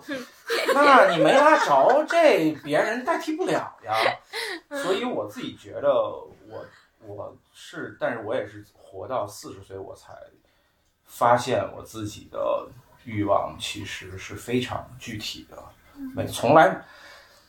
那些抽象的欲望其实都是留在官宣的时候说的，但是那些说不出口的，那些不能够在人前那个大谈特谈的欲望。才是困扰每一个更具体的时刻的，更具体绕不开的。那我自己觉得我自己是一个7情6欲都，比如我特别喜欢吃好吃的，然后我特别喜欢看漂亮的女生，我特别喜欢和漂亮的女生有一些链接，这都是我自己觉得，我以前觉得这欲望怎么。这么拿不出手的，所以后来发现，哎，我干嘛呢？我为什么要跟我自己过不去呢？我喜欢那些事儿，我干嘛假装我不喜欢？当然，喜欢这事儿本身也没什么，如果说没什么对错的话，但我至少觉得它肯定没错。所以我的回答就是，我觉得所有我十几岁的时候的欲望到现在一点都没减少，有些还比如说性的欲望，比如说和异性建立亲密连接的欲望，甚至不仅仅是跟自己的太太，然后还有跟一切美好的异性建立连接的欲望，我觉得都有啊。然后我自己觉得他们都特值得满足，这是我的回应。特别棒。嗯，茶也写过一篇文章，就是在讲每个人的文艺复兴，就是我觉得承认我们内心汹涌的对于各种形态欲望的文艺复兴是一件特别棒的事儿。来碰一个，为了欲望自由，为了欲望。哎，我觉得同理啊，就是你想要什么，其实都能去看的。我觉得欲望是个特别好的词，因为我觉得人类最美好的一个东西叫做生命力，欲望其实是生命力的体现嘛，对吧？如果你有一天没有欲望了，那其实活着也没有太大意义了。对，我现在稍微有点焦虑的是，我们这期节目其实已经超长了，我到时候可能上传不了。没有，我们可以停在这里，然后自己接着聊一会儿。对，我们可以先结束，然后结束了之后，我们就可以来到一个更加私密的环节，就可以爆八卦了。对，那我们结束之前还是金句时刻。对，谁先说？那我先说啊，就是这个源于我和乔乔的沟通，就是我觉得。我最近的一句金句叫让我自由我的金句是勇敢的去表白吧，这是你对自己最大的善待。那我先说一个我觉得就是做但凡能让你很快乐的事情，就是什么有钱能买我高兴，反正就让我自己高兴的事儿。对，有钱能买我高兴。我说的就是刚刚跟薇薇讲的那个一样，就我觉得爱情真的太难得了。当真正的爱情的出现的时候，你不但要认真，你还得负责，无论是用方法论也好，还是用什么，得认真负责。乔乔呢？我觉得想到咱们今天的这个话题嘛，是吧？就是女生可不可以追男生？我觉得这就是我最想说的，就是它其实是一技术问题，那就是如果你喜欢一个男生，不管你是女生也好还是男生也好，如果你喜欢一个男生，你就尽情的去表达，只是你需要知道你的表达不一定有效。然后表达有好多种，比如今天 Vivian 就讲到了好多种看起来是被动的主动表达。所以其实它从来无关于一个原则，而从来不是一个能不能可不可以的问题，而是如何当我们喜欢一个男生的时候，我们要如何的向他表达，才可以尽可能少的付上代价，尽可能多的拿到成果。这是我的回应。哇，好棒！好，那我们今天的节目先到这里，一会儿我们要进入到我们的私房话的这个阶段。那祝大家新年快乐，圣诞快乐，新年快乐，拜拜，拜拜。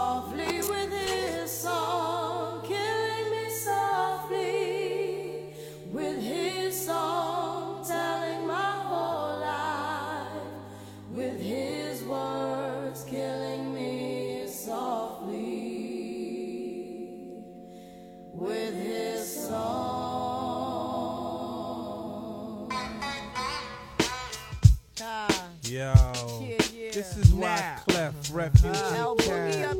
cries well.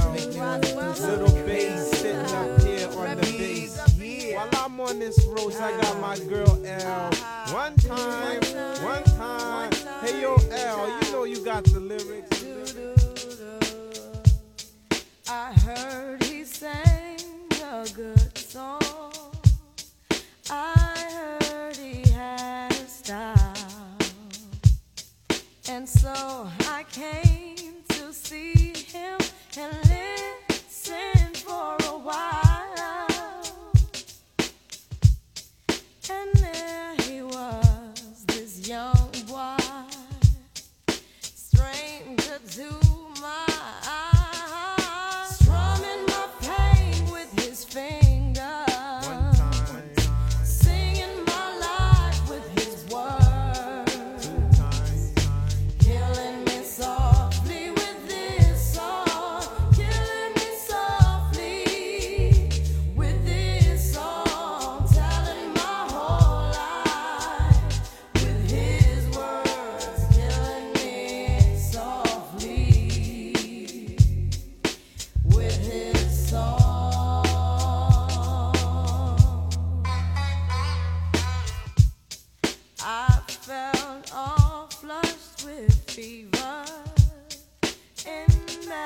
noticed by the crowd.